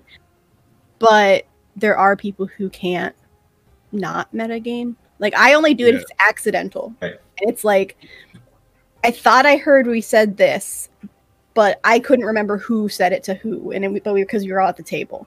And then it, I metagamed because the other person knew it and not me. And I'm like, oh, okay, sorry, I didn't realize it. I didn't realize I couldn't remember who it was said to. But like, if I know a werewolf gets damaged by silver, which is the most o- obvious one, I'm just I'm just gonna hit it with my normal dagger because I don't fucking know as a character. Yeah, exactly. And it's just some people that just can't separate game from you know like like the the them from their characters I should say. Because there was one Yeah. one guy that he I didn't play with him but uh I was trying to get a couple friends into uh D&D or just the TTRPG experience in general. And they were like oh okay we're we're kind of interested. And they they the thing was is I didn't get to them fast enough to sign them up for a game. So they had another friend who was like oh you want to play d&d oh i got a i got a couple people here that want to play and you know they're super fun. And so they got them. And i watched i wasn't i wasn't uh, able to be there like for the the actual stream of it. So i catched the vod and it was just five hours of me staring in disbelief because they spent like two hours trying to argue with one of the players that even though he knows how something works and how something is set up, that his character wouldn't.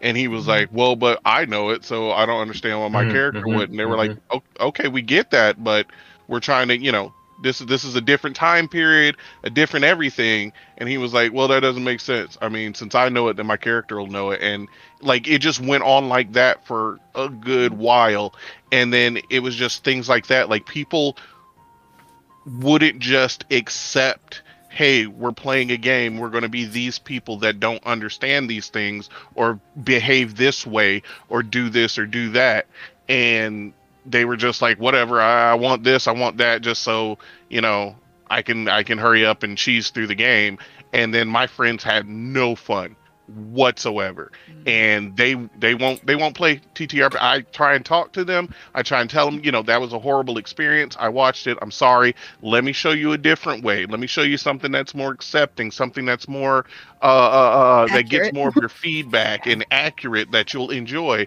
And they're like, nope, nope, nope, nope. I had I a player feel like, that. go ahead.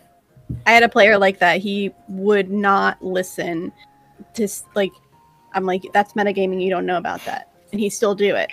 So like he would know that they're fighting something and he's going to get experience. So suddenly he rushes off to go fight with them, even though he had no idea they were fighting. So then this person over here goes into a room, finds something, puts it in his backpack before anybody comes back. Oh, I want that knife. What kind of knife did you get? I'm like, you don't know he has a knife. He's like, I run back. Yeah. Like, okay, why? You're back.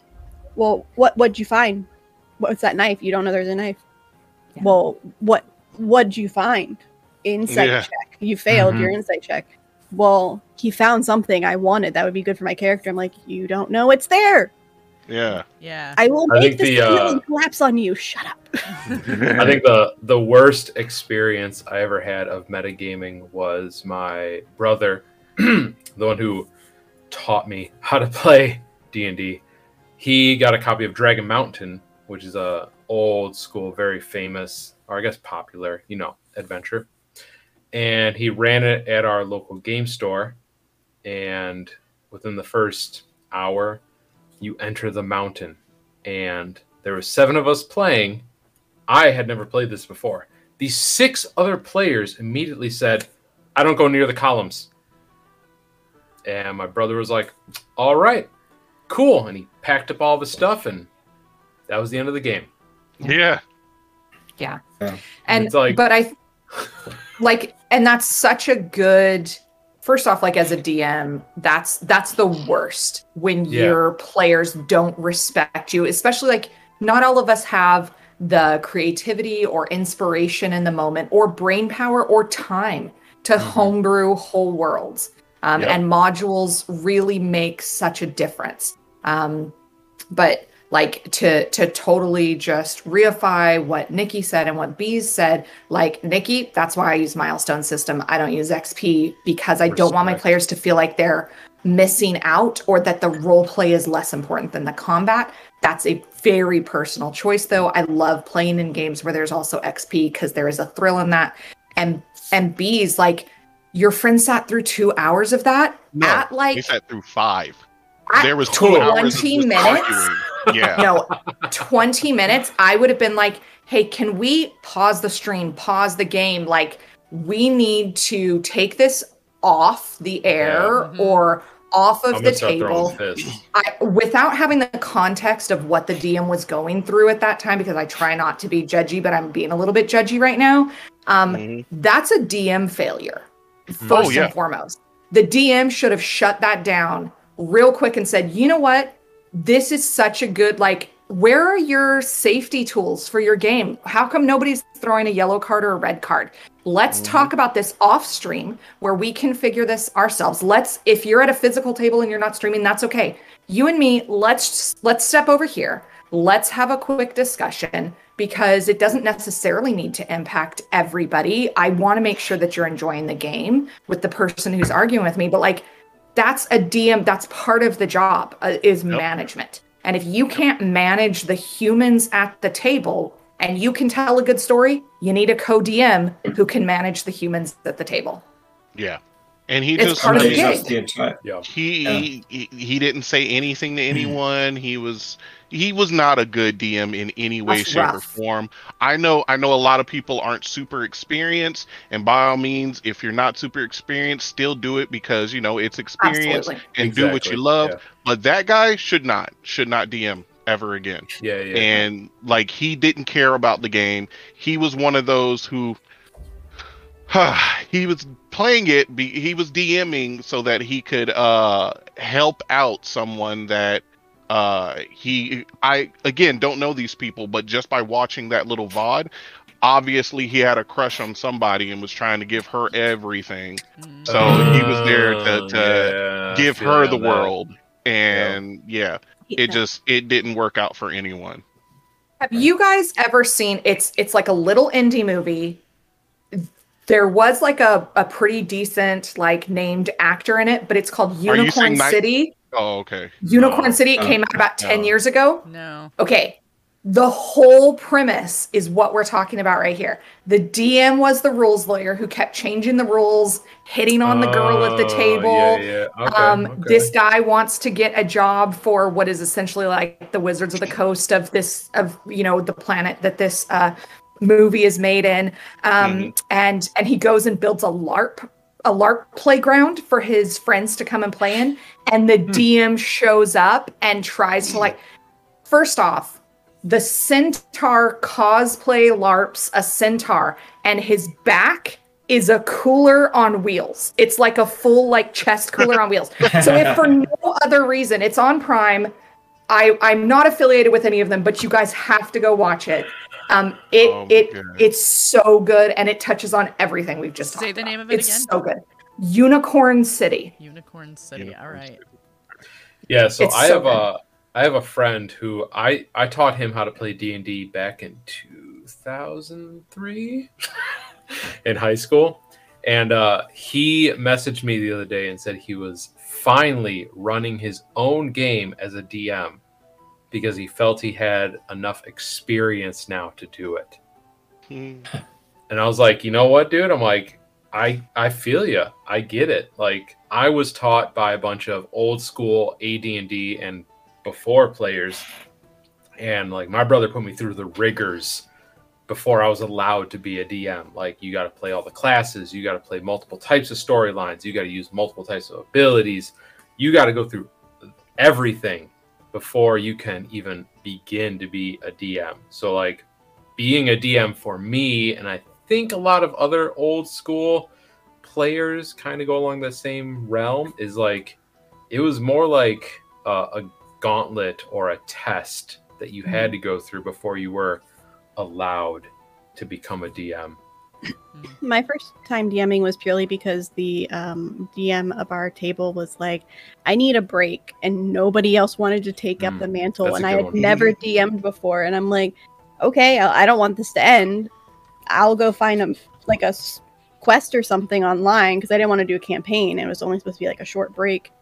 And I found a quest. My first couple times DMing, not great because Oh, I yeah, very yeah. much stuck to the way that it was written Mhm. I actually remember one of my friends going, Well, what do I see? I roll an investigation. Well, it doesn't say you can roll an investigation check. Yeah, yeah. I'm like, it doesn't tell me what to tell you. I don't know Yeah. what to tell you. I didn't look, it doesn't say. Yeah. And now I'm just like, I don't plan at all. I'm just like, eh, there's a gift. We'll figure this out with some Googling while we're playing. I yeah, think I've been told some of my best games have been the ones that I had zero preparation on. Like players showed up and they're like, "We're ready to game," and I'm like, "I have nothing." Uh, Oh, that was today. and I'm like, "I'm like, what's your recap?" And while they're recapping the game, I'm like, "All right, uh, what the fuck can I do?" Write this down." and how much of that is exactly for that thing that Nikki just said of like you are in the moment with Yep. your with your friends playing this game as Mhm. opposed to like okay they need to hit this plot point the WTF is coming up here's the hook here's the piece of information I need to seed for something that's going to happen 3 levels from now like Yeah. those moments where you're in the game I think are are so so important Yeah. I All think that when players do or DMs do plan, it can be wonderful because my Friday DM Yes. does that, and it's absolutely fantastic. But if you want just chaos, I am your DM. Respect. So we just had a very last minute ask my question next come in. So I'm going to pose it to all of you guys. The question is uh, it's from RF Chaos again. Have you Oh, ever had an experience where you walked away from a table and would you like to share? yes, Oh yeah. Oh yeah. a couple times. Yeah, I- I have. I've I only have- one. Yeah, Only yeah, once. I got one. I have never had to have an experience where I've walked away from a table. Like I, I am so privileged to be able to say that. No, I've never had to walk away from I a thought table. I was too. I usually get along with, you know, I've had some great DMs in the past, but there was just one game where I had to. I mean, the the the table and the community had to just Yeah. gone. Mine was um, or sorry if you weren't done. No, no, no, no. I'm I'm gonna tell mine last because it's pretty long. Not really that long, but yeah. Mine was an online game, and it was a on Sundays, and it was like six hours every Sunday. And I was like, okay, cool, whatever. I was playing like seven games at the time because I was having prob. I was just like, I need distractions from my brain, um, and I was the only person in the group of like seven that showed up consistently every single week on time and stayed the entire seven hours. Everybody else was no call, no shows, last minute late, leaving early, whatever. Well, at the beginning of the pandemic, um, our 24 hour Walmart right down the street stopped being 24 hours and we needed to grab water because we were going to have a storm or a hurricane or something. And, like, we have to go grab water real quick. And they close in 30 minutes. So I hop on Roll20 on my phone and Discord on my phone, put my headset on, and we, my husband drives us to the store thinking nothing's wrong. I'm still playing. I couldn't roll an initiative on the app for Roll20. So I said, hey, can you just click on my token and roll initiative for me? For some reason, I can't do it. Why can't you roll initiative? Because I had to go to Walmart real quick to pick up some water before they close. Well, why are you going to Walmart? We're in the middle of the game. And I'm like, because they close before they end, and there's a fucking hurricane coming. Yeah. Come on. Come on. And then he like went off on me for 20 minutes, berating me Oh, about it. Hell no. So I waited till the end of the game. And then I said, I do not appreciate the way that you spoke to me. I am the only person who has been here consecutively, consistently. I'm the only person here who has listened to you complain about every single Hmm. other person here. Because of that, I am not going to be in your game anymore. You are disrespectful. And he banned me before anybody else could say anything instantaneously. Wow. And I'm just like, what a douche. okay, bye. Yeah. that game ended up falling apart. Um, I'm friends with one person still from that game, and that game ended up falling apart really poorly because he just kept getting worse and worse and worse. Wow. Damn, girl, that That's how it usually goes. Yeah. I, um, I think I've only walked away from a game once. It was supposed to be a campaign. I forget what we were playing, but um, there was a really inexperienced DM, and she knew one of the players, and she basically gave him it was his story, and the rest of us were like bit players. So Yeah. this he was playing a paladin, and his goal was to like conquer the universe. Oh, it was one of the giants' Mm. adventures. So his goal was to like kill all the giants and conquer their castles or something. But he was a paladin. He wasn't an anti-paladin. He wasn't an oath breaker. He was lawful good. And he, when he would, de- he would defeat people, monsters, bad guys, and he would torture them and enslave them. And the rest of us are like, "You're the paladin, aren't you?" it was just like out of control. So after, and the DM had no idea what was going on. So I was just like, this doesn't make any sense. Forget it. Yeah. and that was after remaking my character once to try to get along better with them. But it was, Mhm. that was kind of pointless. I had a game where I have a he's a good friend of mine and we've been friends for over 20 years now. but he is a terrible DM. Just a terrible DM. And he Not loves everybody. to do it, which is so which is so frustrating. But um he he designs a game, but the problem is that it's usually a game that he has based around some very obscure anime. And so it has to go exactly the way the storyline goes or he won't let it happen. And so so I was playing a character who uh, had wings and could fly, like, you know, short bursts. And so he had another character that was like, you know, basically like classic witch on a broom kind of thing.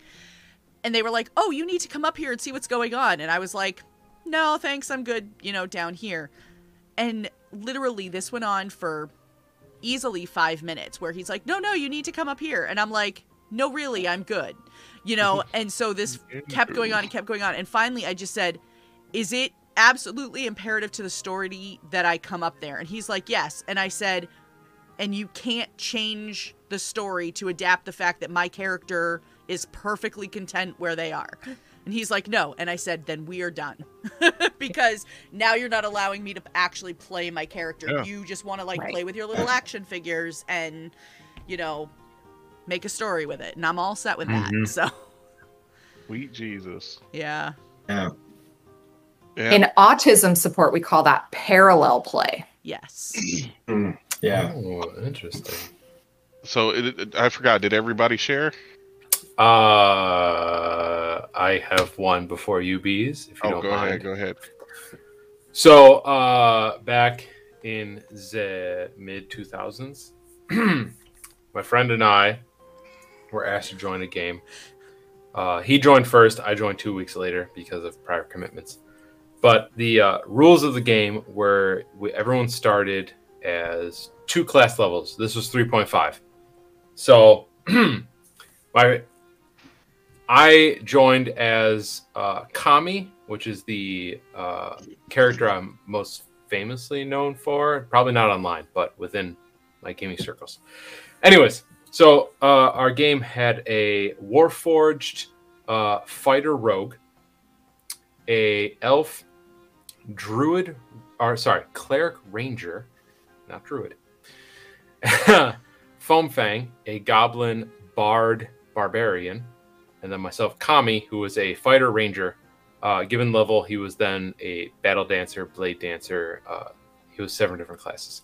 But the two characters who played a druid, uh, I'm sorry, cleric ranger, and then a fighter rogue were so bad at D and D, and I hate to say that, but they were just bad at D and D that we would start combat and one example is we were fighting a bunch of uh athaches ataxes they were like the ogreish creatures that had a third arm coming out of their chest uh if you remember from back in the day.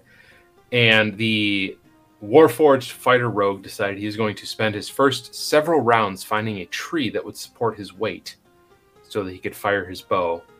And then the cleric ranger was going to find a suitable area to start summoning creatures. Meanwhile, the goblin barbarian bard and the halfling fighter rogue blade dancer whatever decided to just rush these giant creatures and eviscerate them as quickly as possible. And my friend Jamie and myself, we essentially the entire game were the most powerful characters. We tried to give the other players a chance. We tried to bring them into the spotlight, and they didn't want to. And essentially, we eventually just walked away from the game because we were having a great time, but the others weren't. And we felt like we might have been holding them back. We might have not been holding them back. So we just figured it'd be better if we just left the game and let them try to figure out what they needed to figure out because they were very new. We were very experienced. So we left and found a different game, hoping that they would find more enjoyment without more experienced players in their game, if that makes sense. definitely got to find the right table for you. Okay. Thank you. Yep. So my story is a combination of every other story that has been told tonight. oh snap! Every time somebody was telling a story, I'm like, huh, okay, yeah, uh-huh, that happened too. That happened too. So I was in a game. This is this is, you know, I was super excited. My first superhero game. Started playing. Made a character I was like I was dying to play. I was pumped. Uh, you know, it, it was four of us in the GM and we started playing and um it was fine for a while. Like it took us forever to get together uh as a team, so it was pretty much just uh half the team it was it was it was always an, a swap between scenes where it would be one scene with half the party, one scene with the other half. And you know, it, it was fine because it allowed me and another player to build upon our, our characters' relationships with one another and they were like the dynamic duo. They were they were they got along. They uh you know they they uh what's the word I'm looking for? They pretty much made up for the other's weakness, and they looked out for other. They they genuinely cared for one another, and you know it it was a great you know it was a great uh dynamic between the two. So the other character was a hacker and they did a whole bunch of hacking stuff and it was all fine. That was all they did.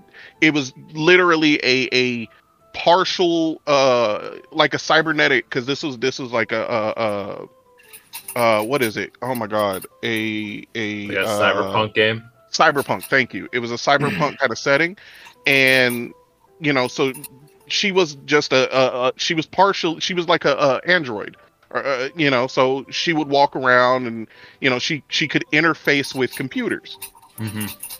so we uh you know we were playing everything was fine and then we finally get together and uh you know there's going to be there's you know we we had planned this from the beginning that when we finally met up that it it there was going to be some tension because you know we didn't want to just go hey everybody meets up everybody's friends.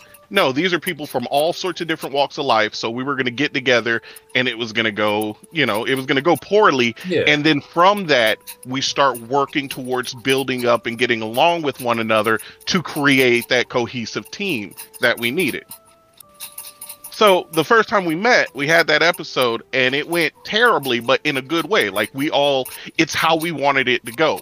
So it went terribly marvelously you know? So during during the the uh during the the the interaction the we were trying to negotiate a contract and uh the the hacker tried to find some dirt. Couldn't find any dirt. So then we were like all right whatever we you know still continue with the talks we'd be like all right so it, it kind of ended there. Afterwards we get a dm complaining about everything dealing with hacking out of nowhere. And we were like oh, wait where's this coming from? And they were like ah, oh, i ain't got nothing to do with you. It's just you know to to happen. And so it just it kept escalating and escalating to the point where i was like you know what i'm i i appreciate the time. I appreciate the experience but i need to i gotta go. I can't be a part of this because it it then became you know shut up. These are the rules. If you mm-hmm. guys don't like them i don't know what to tell you because this is this is how it's going to be. And i was like i can't you know i'm not going to get into this. You guys have a good one. Thank you for the time you know and good luck in the future and i just i had to walk away Yeah.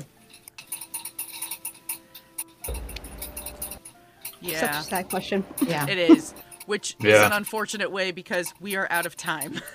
oh no! Man, I could Um, go on forever. But I think I know, I know, and some of these topics are so great for bringing out all kinds of uh, of really good conversation. But I think um, I think the important thing to take from this particular topic is that it's okay to walk away from a game if you Yep. need to, and Yeah. people should Yep. feel that they are able to walk away from a game if they need to. Yeah.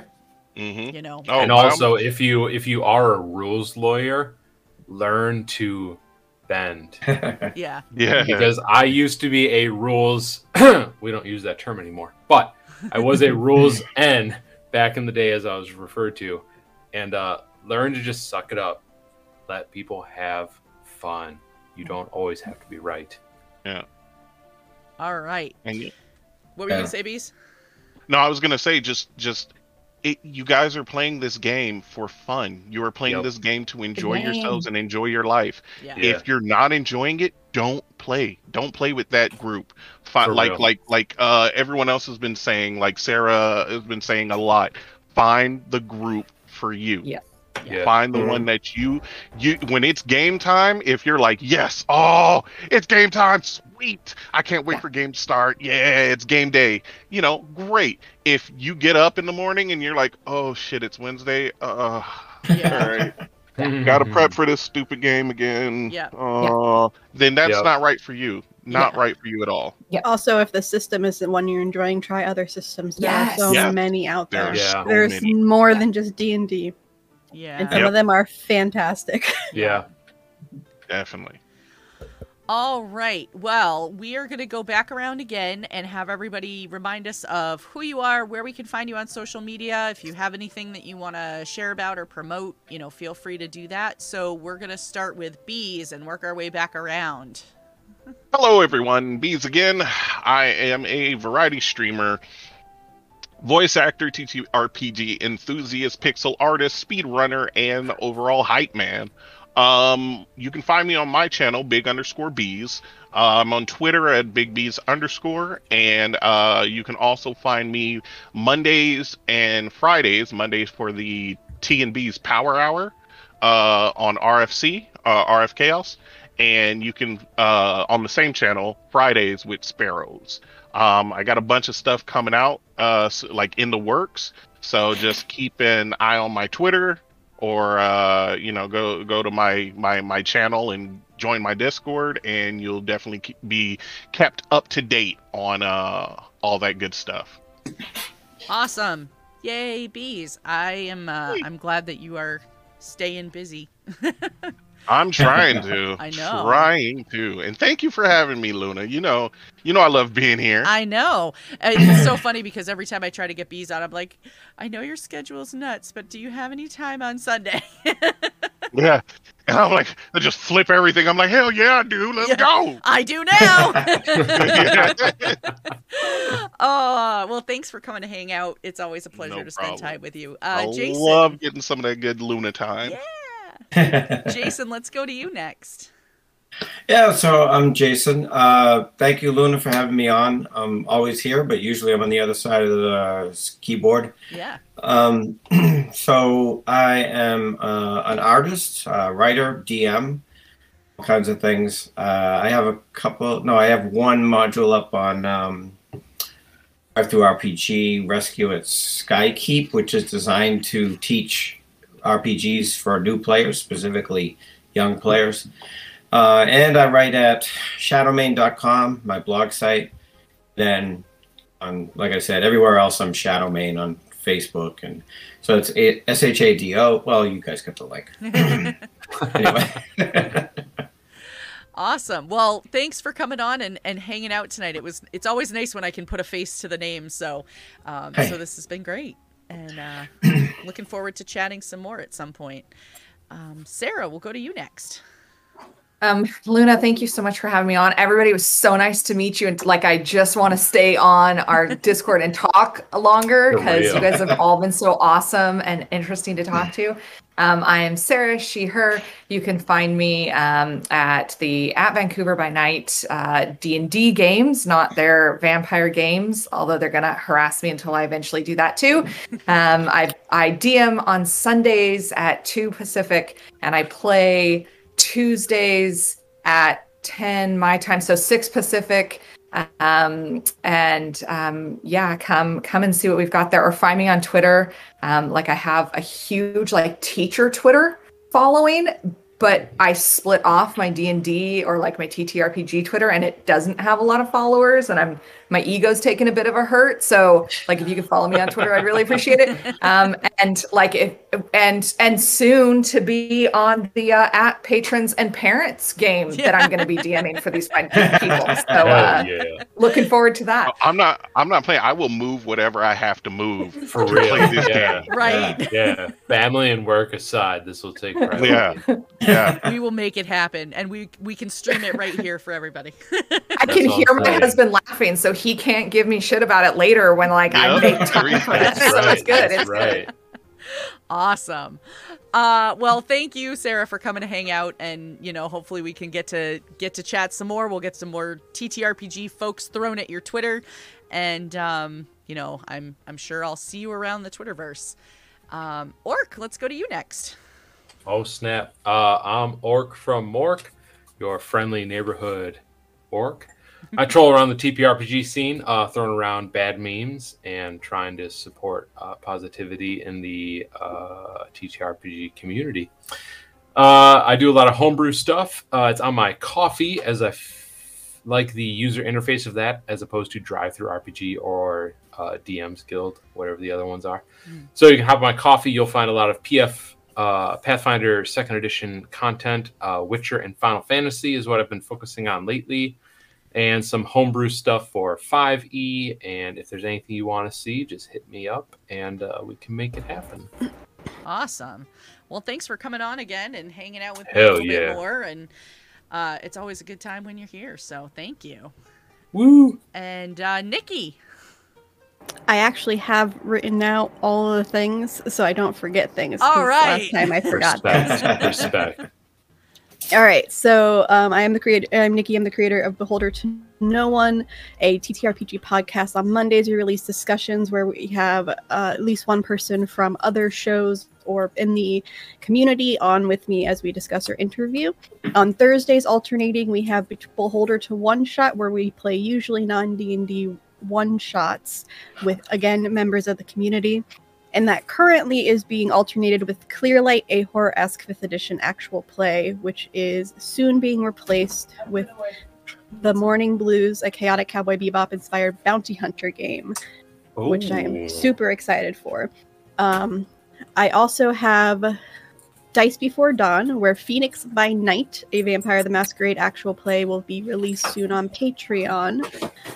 Later in the future, it will be released on podcast form in Sound Control RPG with Radio Signal, a Savage World sci fi space opera where a group of friends turned salvagers are trying to survive after the galaxy shattered apart.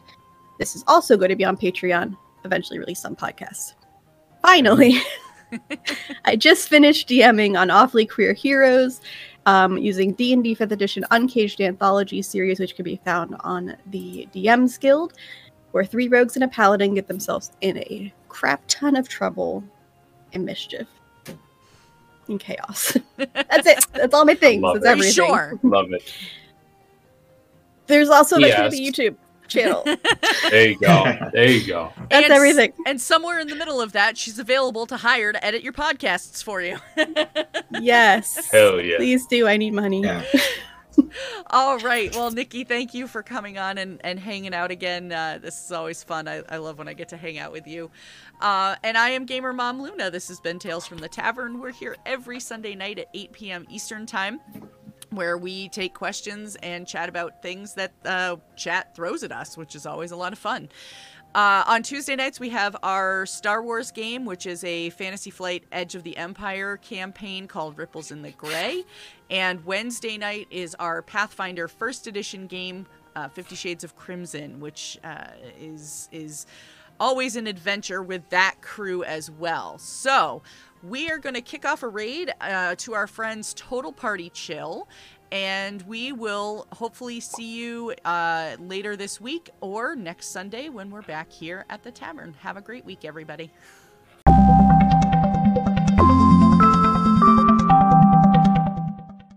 We hope you enjoyed this episode of Tales from the Tavern. If you ever have a question you'd like our group to answer, or would like us to add something to the podcast conversation, feel free to reach out to us at anchor.fm forward slash tavern tales, or look us up on Twitter at shared EXP RPG. You just may hear it answered or even included on the podcast. Thanks so much. Bye.